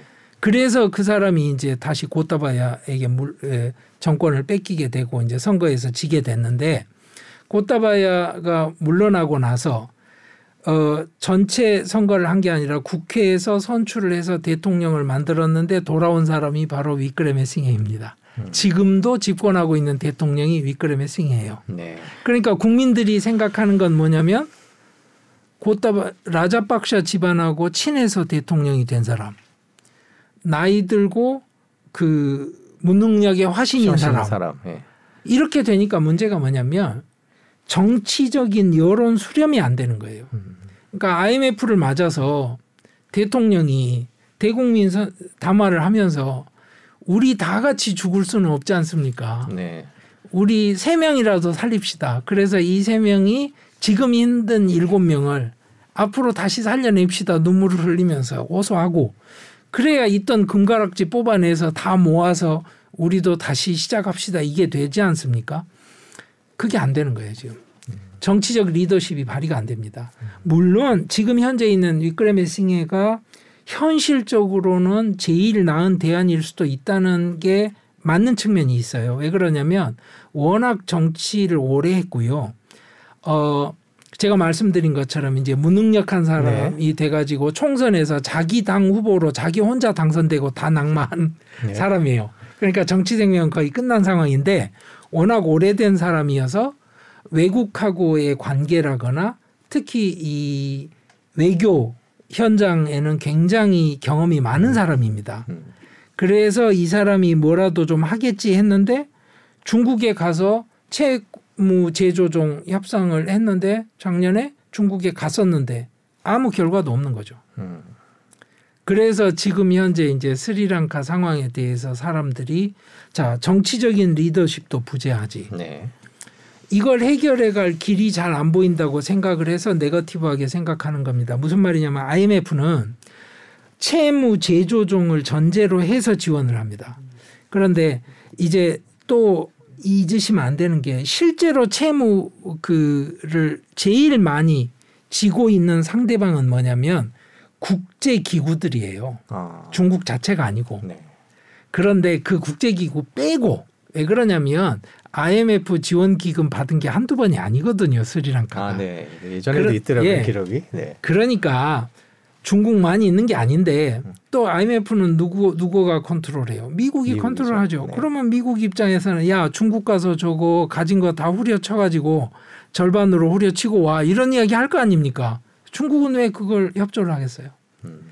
그 외통수에 빠진 거죠. 스리랑카가. 그런데 이때 또 놓치지 말아야 될 핵심이 있습니다. 뭐냐면 중국이 부채 함정을 만들어서 함정을 파놓고서 막 불러서 빠뜨린 것처럼 생각하면 안 되는 거죠. 저 스리랑카 사람들이 저 상황에 가게 된 굉장히 큰 이유 중에 하나가 뭐 부정부패 여러 가지도 있지만 이 부활절 테러와 코로나 사태 그러네요. 연속된 위기가 있었던 거죠. 아니 포항제철 만들 때요 국제기구에서 한국 사람들한테 미쳤다고 그랬어요. 브라질에서도 그만한 규모를 만들면 안 된다라고 의견을 냈습니다.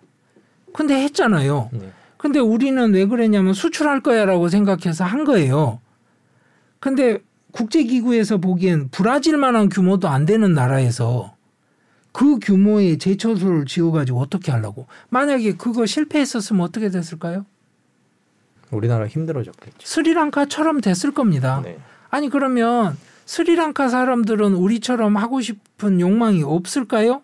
없어야 되나요? 아니잖아요. 그리고 그러면 외국에서 한국에 차관 들어올 때 60년대, 70년대에 어떤 과정을 다 겪었는지 우리 다 알잖아요. 네. 그 차관이 얼마나 특혜하고 연관이 돼 있고 그러면서 정치권에 돈이 얼마나 들어가야 들어갔고, 되는지 다 네. 고정 고정 요율이 거기 다 붙어 있었습니다. 그 시절에. 그러니까 부정 부패 때문에 그랬다라고 단순화 시켜서 이야기하는 거는요. 어 그래도 싸. 그러니까 내가 신경 끄면 되겠네라고 하는 우리의 정서적인 편안함을 위해서 만들어진 레토릭인 경우가 굉장히 많고요. 둘째는 미국에서 하는 식으로 부채 함정에 중국이 빠뜨렸다라고 하는 이야기도 음. 조심해서 읽어야 하고요. 네. 그다음 핵심적으로 우리가 읽어야 하는 건 이겁니다. 뭐냐? 한반토타라는 항구 자체가 갖는 객관적인 경쟁력과 한반토타를 개발하기 위한 재원을 다른데 쓰게 된 그 잘못된 의사결정과는 구분해야 된다는 거죠.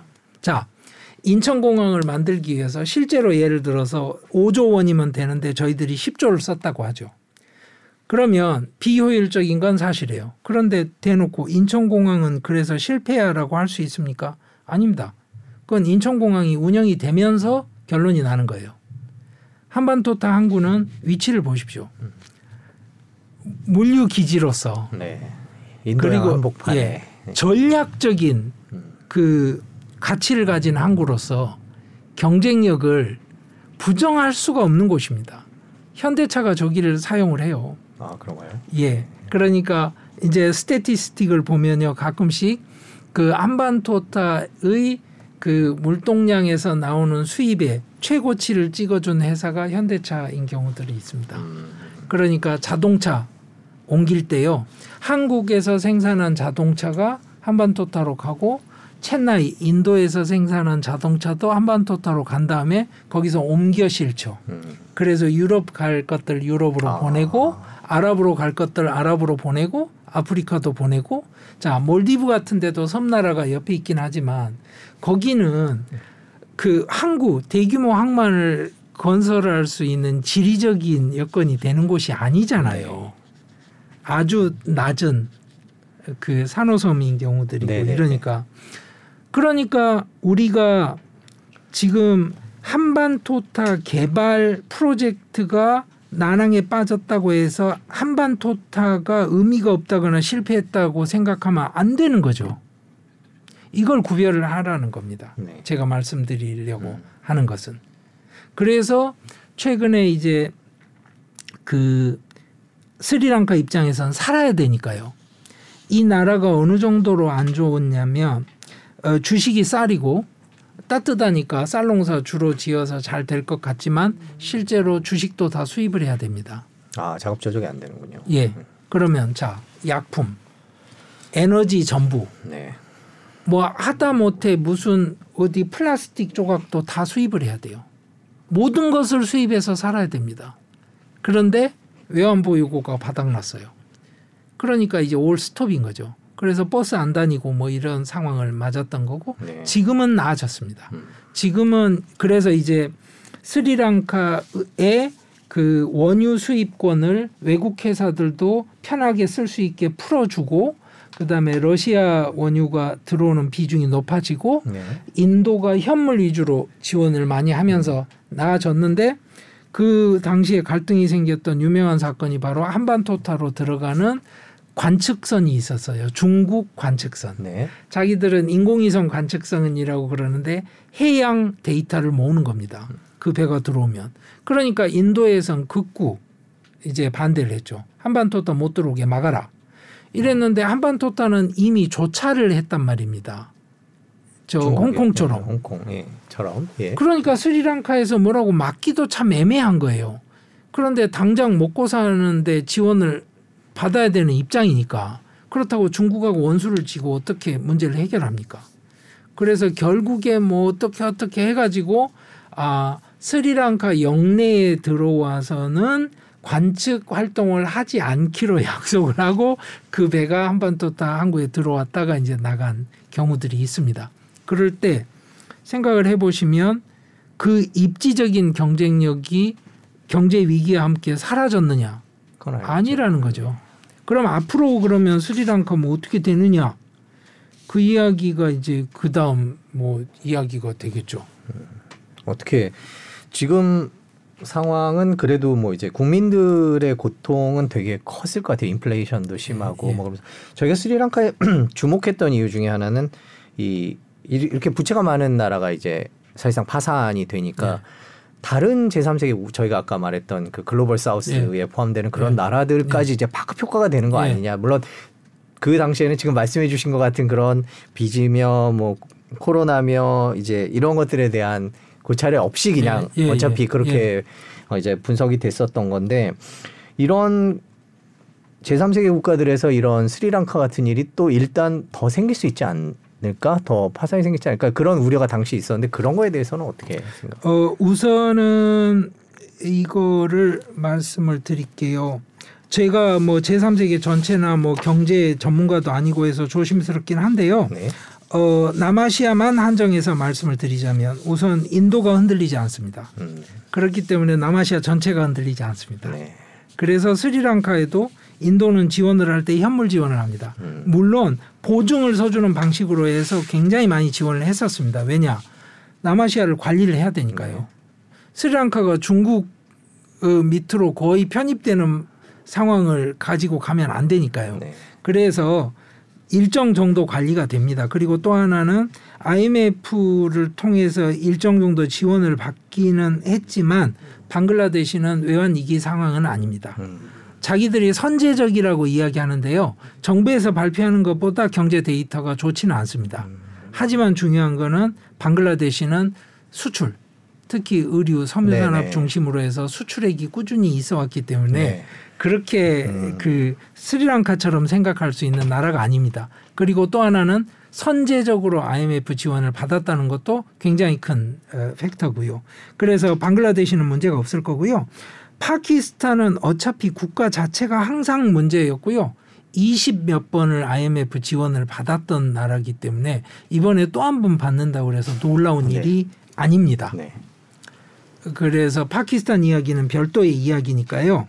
네. 대신 파키스탄이 지금 이제 뭐 국가가 분할이 되느냐 마느냐 할 만큼의 지금 위기 상황으로 가고 있는 정치적 위기가 있기 때문에 조금 이야기가 다릅니다. 네. 금년의 상황은 네. 그리고 이제 금년 10월에 총선이 있기 때문에 파키스탄 내부의 음. 그 정치적인 대립 상황이 심각해지니까요. 네. 그래서 그래서 현재 상황으로 보자면 어, 남아시아에서 스리랑카는 이미 국가부터 사태를 맞았고 파키스탄은 지금 외환 보유고가 어, 한 달분 수입 물량만 감당할 수 있는 방대까지 떨어졌기 때문에 이미 지금 수입 제한 조치 많이 하고 있습니다. 네. 네팔도 마찬가지고 네 팔은 국민들이 굉장히 즐겨 먹는 과자가 과자가 있어요. 네. 한국의 뭐 새우깡, 뭐 고구마깡 내지는 뭐 무슨 뭐 과자, 예. 초코파이 이런 것처럼 그 과자도 수입을 금지시켰습니다. 그러니까 네팔도 어, 코로나 기타 등등 때문에 관광 수입이 없고 네팔 인력을 해외로 송출 역시. 마찬가지네요. 스리랑카나. 예, 그렇죠. 그런데 자 스리랑카하고 똑같은 이야기를 지금 다시 할 수 있는 겁니다. 첫째, 코로나가 풀려가고 있어요. 네. 그렇지 않습니까? 네. 그러니까 해외 인력 송출이 되죠 다시. 가능하죠. 네. 그렇죠? 걸프 국가로 나가고 한국으로도 오고 그렇죠? 둘째, 관광객들이 다시 와요. 네, 코로나. 이제 예, 움직이기 시작했죠. 그렇죠. 네. 그러면 음. 정상으로 갈 확률이 높지 않을까요? 좀 시간은 다소 걸리겠지만 가겠네요. 그쪽. 예, 그렇죠. 그런데 제가 말씀드린 것처럼 정치적 리더십을 가지고 해결을 한다거나 또는 중국이나 여타 채권자들과 채무 재조정을 빨리 해내고 IMF 지원을 받아서 restructuring을 순식간에 해내는 방식으로 네. 가기는 불가능할 겁니다. 음. 그러니까 스리랑카 위기가 금방 해결이 되지는 않을 것인데요. 네. 지금 이미 데이터를 보면 해외 유입 관광객 수가 늘기 시작했고요. 굉장한 속도로 늘기, 시, 네. 예, 네. 늘기 시작했고 그 상황은 네팔도 마찬가지입니다. 네. 아, 그렇죠. 이제 다시 예. 예, 이제 예. 산행을 시작을 했군요. 전 하니까. 트레킹 네, 가고 네. 그리고 또 하나는 중국인들이 움직이기 시작했다는 것도 굉장히 크죠. 예, 그렇죠. 곧 reopening이다 이제 그런 얘기들이 나오고 있으니까요. 그렇죠. 네, 네. 이런 상황이 되면 이제 천천히 상황은 더 나아질 것처럼 보이고요. 네. 그런데 이제 어 제가 말씀드리는 건 좀 어, 오늘은 그냥 프랙티컬한 네. 말씀을 드릴게요. 네. 그냥 사업하시는 분들 기준으로 이야기를 네. 하자면 네. 스리랑카에 사업을 진출할 만합니까? 그러면 현재 상황에서는 완벽한 가격 경쟁력을 보장할 수 있는 어, 경쟁력을 갖지 않는 분이라면 노 음. 이게 답입니다. 음. 무슨 말이냐면 스리랑카는 모든 것을 수입해서 써야 됩니다. 네. 그러니까 예를 들어서 고무 같은 건 생산이 돼요. 근데 공장에서 고무 제품을 직접 생산하려면 그것도 수입을 해야 됩니다. 물량이 그만큼 안 돼요. 네. 그러면 자 스리랑카라는 섬에 수입을 해서 생산을 해서 수출을 한- 하는 걸 가지고 과연 다른 나라에서 생산하는 걸 이길 수 있을까요? 쉽지 않겠네요. 쉽지 않죠. 네. 그러니까 제조업 진출 자체는 쉽지 않습니다. 그런데 이제 한때는 진출을 굉장히 많이 했던 이유가 첫째는 인도하고 FTA를 맺었어요. 스리랑카랑 인도가요. 예. 아, 그러니까 인도 시장 가기에 좋겠군요. 그렇죠. 네. 그러니까 인도보다는 제도적인 안정성이 있고 또 하나는 사람들이 기본적으로 극단적인 정치 갈등을 겪거나 이런 사람들이 아니니까 거기 있는 자유무역 지구에 공장을 차려서 생산한 다음에 인도 수출한다. 음. 이게 한 가지 논리였는데 그게 별 의미가 없어졌어요. 음. 왜냐하면 FTA 협정이 된 다음에 스리랑카에서 인도로 수출하는 주 품목에 대한 관세를 인도가 대폭 낮춰버렸습니다. 음. 그래서 의미가 없어요. 그래서 앞으로는 어, 어, 관전 포인트는 이겁니다. 인도랑 세파를 할 거냐 말 거냐. 그 포괄적 경제 동반자 협정을 해서 네. 특별한 특혜를 줄 수 있느냐 없느냐. 한국하고는 세파가 돼 있습니다. 네.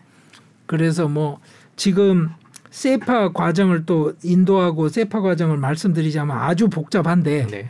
그 인도에서 요구하는 핵심은 그겁니다. 인도 영어 선생님이 한국 올 수 있게 그 영어 강사 비자 발급해 달라. 이 한국 사교육 시장 네. 열어달라. 열어 달라. 네. 그러면 문제는 뭐냐? 한국에 넘쳐나는 영어 학원, 영어 강사들 대학에 이런 쪽에 인도인들이 싸게 진출을 시작하면 네, 논란이 될 수 있겠네요. 예. 예. 그리고 이제 또 한국 사람들 생각기엔 저 사람들이 모국어로 영어를 쓰는 건 아니잖아. 뭐 네. 이런 식의 뭐 여러 가지. 네. 그래서 이게 쉽지 않고요. 네. 여러 가지. 그게 인도의 핵심 의제고요. 지금 인도가 한국향 그 대한국 무역 적자가 심각합니다. 지금 한국이 흑자 보는 국가 랭킹 아마 4위가 됐어요. 4위가 됐다는 22 년에. 보도를 봤습니다. 네. 예. 그러니까 당연히 세파 지금 재협정을 해야 되는데요. 실무선에서 엄청나게 힘들게 지금 그 내고를 하고 우리가 있어요. 지금 인도랑 그러니까 협상 중인데 예. 그게 어렵겠네요. 우리가 뭐 특별히 사올 게 생각 떠오르진 않아요. 그게 그러니까. 문제입니다. 예. 그게 문제예요. 네. 그런데 한국도 사실은 석유화학 제품 수출이 비중이 높은 나라고요. 네. 어, 석유 플랜트들의 경쟁력이 굉장히 좋은 나라인데 지금 러시아산 원유를 싸게 사와서 네. 전 세계로 인도에서 간접 수출한단 말이에요. 네. 근데 그런 걸 또 사주기에도 아, 쉽지 않죠. 쉽지 네. 않지 않습니까? 네. 그러니까 한국은 뚜렷한 뭐 당근을 던질 만한 게 별로 없는 거예요. 우리가 그 나라에서 사오겠다라고 더 협상할 때 던질 게 없군요. 그러니까 예. 이제 영어 선생님 얘기가 나오는군요. 예, 예. 음. 그러니까 이제 그게 근데 또 문제는 뭐냐? 인도만큼은 그걸 풀어주면 될까요? 아니죠. 도미노입니다 이게. 네. 굉장히 복잡한 문제들이 같이 얽혀 있습니다. 왜 그러냐면 예를 들어서 필리핀 영어 선생님. 아 그렇죠. 네. 그러면 그 다음에는 이런 겁니다. 중국 침술사는 복잡해지는군요. 예. 네. 그러니까 이제 그 이거는 한국 이야기고요. 그래서 세파라는 게 또 다른 게 있는데 자 스리랑카하고 인도는 세파를 맺을까요? 그럼 인도가 세파를 해줄 이유가 없어요 스리랑카에 관리는 하지만 그러니까 이게 이제 하나의 관전 포인트. 그러면 스리랑카가 기적적으로 갑자기 우리나라 경제 너무 좋아라고 살아날 수 있는 두 번째 가능성은 뭐가 있을까요? 미국과 FTA입니다. 음. 그런데 미국은 FTA를 지금 검토하고 있지도 않아요. 네. 이 아까 말씀드렸잖아요. 미국은 스리랑카를 자기 국익의 핵심 지역이라고 생각하지 않습니다. 네. 그러니까 이제 아까 보셨던 중국의 진주 목걸이 전략에서 스리랑카가 중요한데 그건 인도가 자기 앞마당에 급한 일이니까 인도가 알아서 적당히 관리하면 되지 네. 우리가 왜 또 나서서 음. 그러니까 사실은 제조업 분야에서 스리랑카가 완벽하게 경쟁력을 갖고 부활하기는 쉽지 않다는 상황입니다. 그러면 제조업 사, 이, 이 스리랑카에서 잘 될 때는 어떤 거였느냐? 첫째는 섬유 쿼터제가 있었어요. 그때는. 그러니까 한 나라에서 너무 많이 만들면 수출이 안 되는 거예요. 그러니까 스리랑카 갔어야 되는 음. 거죠. 그다음에 두 번째는 그때만 해도 스리랑카가 경쟁력이 있었는데 안 좋은 사건이 스리랑카 입장에선 두 가지가 터져요. 중국이 WTO에 가입을 하고 베트남이 미국하고 관계 정상화를 이루어요. 그러고 나니까 한국 섬유업체들이 온통 다 옮겨 나간 거죠. 음. 그래서 제조업 경쟁력은 사실은 떨어집니다. 그런데 지금 스리랑카의 다른 방식의 투자는 어떻습니까? 라고 물으시면 어, 경제 일선에서 일하시는 분들은 동물적으로 아시는 것 같아요. 저희들이 당했던 IMF. 네. 자, IMF 때 네. 미국 사람들이 한국 와서 공장 세웠나요? 아니죠. 사갔죠 회사를 많은 회사들을. 예. 예. 그리고 핵심은 그거죠. 서울역 앞에 대우 빌딩, 빌딩 사고, 부동산 사고요. 네. 테헤란로 사고, 네. 나중에 몇 배 받고 팔았죠? 예. 그러면 지금 스리랑카가 그렇게 당하는 거를 딱 봤을 때 음. 우리의 기억이 지워져 있나요? 아니지 않습니까? 그럼 우리나라 진출해 계신가요 지금 스리랑카? 어, 제가 뵀던 몇몇 분들은 그 말씀을 하셨어요. 아 그렇군요. 이게 그 생각이 좀- 우리 IMF 때 그 기억이 있으니까. 예, 예. 그렇군요. 그러니까 남의 비극에 대해서 뭐 네. 그렇게 말씀드리는 게참좀 안타까운 그러네. 면도 있기는 한데 그게 경제죠 뭐. 그리고 또 하나 어떻게 본다면 스리랑카 입장에서는 지금 급한 급전을 그렇게라도 외화로 받을 수 있다고 하면 위기를 넘기는데 나을 수도 있겠죠. 예. 그래서 지금 현재 스리랑카 경제에 대해서 뭐 한국 입장에서 할 수 있는 이야기는 그 정도입니다. 말씀해 주시는데 우리 IMF 때가 생각이 나니까 끝날 때 마음이 좀 그러네요. 예, 예. 마- 말씀해 주신 대로 진짜 경제는 경제니까 그렇게 예. 가긴 하는데 역시 스리랑카 국민들도 지금 물가도 비싸고 돈도 없고 그래서 참 힘든 생활을 하고 있겠군요. 아, 이거는 참 상상하기 힘들게 어, 어려운 상황이죠. 그거는 뭐 다시 말씀드릴 게 없고요. 근데 이제 약간 다른 방식으로 말씀을 드리자면 스리랑카가 이렇게 됐을 때 과연 앞으로 어떨 거냐라고 이제 물으시면 천천히 나아질 것 같다. 그런데 확실하게 계기를 갖고 반전을 만들어낼 것처럼 보이지는 않는다. 그 이유는 국제적인 관계 안에서 경제 지형이 그렇고 스리랑카 내부 정치적 리더십이 그렇다. 뭐 이 말씀은 드렸고요. 약간 다른 게 뭐냐면 바로 중국이 네. 스리랑카에 진출한 방식으로 성공을 한 거냐라고 물으면 이게 이제 복잡한 질문이 되는 거죠. 중국은 어떻게 판단할까? 제가 중국 전공이 아니라서 네. 어 그냥 어 남아시아 입장에서 말씀을 드리자면 중국이 다른 쪽에 뻗어나갈 때 거의 같은 전략을 무한 반복했습니다. 네. 뭐냐? 어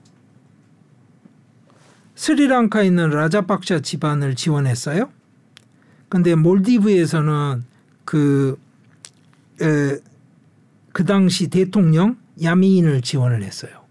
그리고 네팔에서는 올리라는 어, 유명한 정치인입니다. 수상을 한 세 번을 했을 거예요. 네. 그 사람을 지원했습니다. 그러니까 무슨 이야기냐면 주로 집권 엘리트 중심으로 그 친중화 음. 네. 전략을 쓴 거예요. 그리고 두 번째는 차관을 제공을 했던 거죠. 그걸 이제 미국식 프레임에서는 이제 그 부채 함정이라고 부르는 거고요. 음. 그 방식으로 남아시아에서 인도에 굉장한 위협을 줄 만큼의 상황을 만들어낸 것도 사실이에요. 올리가 네팔에서 집권을 하면서 야 인도가 뭐 우리 큰형님 역할하고 갑질 다 하지만 우리 인도 안 필요해. 우리 중국에서 고속철 놓을 거야 카트만두까지. 네. 음. 이런 이야기 하던 시절을 인도가 맞았거든요. 네. 이제 안 됐죠. 당연히 그렇게 쉬운 건 아닌데 네. 어 영원히 안 될 거냐 이건 아닙니다. 또 봐야 됩니다. 이미 라오스에는 됐지 않습니까? 쿤밍에서 라오스 가로질러서 지금 비엔팅까지 다 네. 연결이 됐고 그게 지금 베트남하고 태국을 가로질러서 나중에 싱가포르까지 다 연결이 되고 나면 철도로 중국까지 그냥 들어갑니다. 좀 더 지켜봐야 되겠군요. 스리랑카도 어떻게 될지. 예, 그래서 중국 내부의 그 의사 결정자들이 자기들이 남아시아에서 했던 이 전략, 차관과 정치 집권 세력을 친중화해서 나가는 전략에 대해서 어, 리뷰를 어떻게 할지 그리고 새로운 전략을 어떻게 구사할지가 저한테는 궁금하고요. 남아시아 입장에서는 이제 그 한계가 눈에 보이는 거죠. 즉 뭐냐면 대중들을 사로잡지 못하는 이런 방식의 전략이 가져온 한계. 그러니까 뭐라고 해야 되나요? 공공 외교에서의 네. 실패. 음. 그리고 일대일로 전략의 그 수행 면에서 있었던 한계가 너무 분명했거든요. 그러니까 무슨 말이냐면 우리가 외국에 나가서 도로 포장을 한다고 하면 엔지니어하고 관리직 몇 명만 한국인이 파견이 되고 나머지 사람들은 다 현지에서, 현지에서 예. 고용을 하는데 중국은 중국 사람들이 와서 다 합니다. 일상 자벽부까지 전부. 음. 그리고 자기들끼리 거기서 월급 주고 그 월급 받고 그러니까 현지인들이 그 개발 사업에서 취해갈 몫이 거의 없는 거예요. 그러니까 또 하나는 그 중국에서 파견된 자벽부들이 고등 교육을 받은 인력이 아니니까 이 사람들이 현지인들하고 아주 사소한 갈등 상황을 일으키는 경우가 너무 많아요. 네. 이게 나중에 쌓이고 쌓이면서 정서적인 반중 감정을 굉장히 강화시켜 갑니다. 이 방식이 중국에게 필요했던 건 당연히 중국 내부의 그 실업률 압력이 너무 높았기 때문이죠. 그런데 중국이 그러면 이제 앞으로 어떻게 갈지 어 뭔가를 좀 바꿀지 한번 두고 봐야 됩니다. 네. 중국이 일대일로좀 지켜봐야 될 것들이 이제 결국에는 스리랑카를 통해서 또 남아시아를 통해서 저희가 오늘 파키스탄 얘기가 남았는데 지금 시간이 너무 많이 지나서 오늘은 여기까지 하고요. 저기 다음에 또 모셔서 파키스탄 얘기 안 해주셨습니다. 지난번에는 스리랑카 얘기 안 해주셔서 다시 오셨듯이 파키스탄 얘기도 어차피 또 이제 파키스탄도 선거가 있고요. 또 예. G20도 또 그 근처에서 예. 논란이 예. 있으니까 다시 예. 한번 부탁드리겠습니다. 오늘 긴 시간 고맙습니다. 예, 감사합니다. 감사합니다.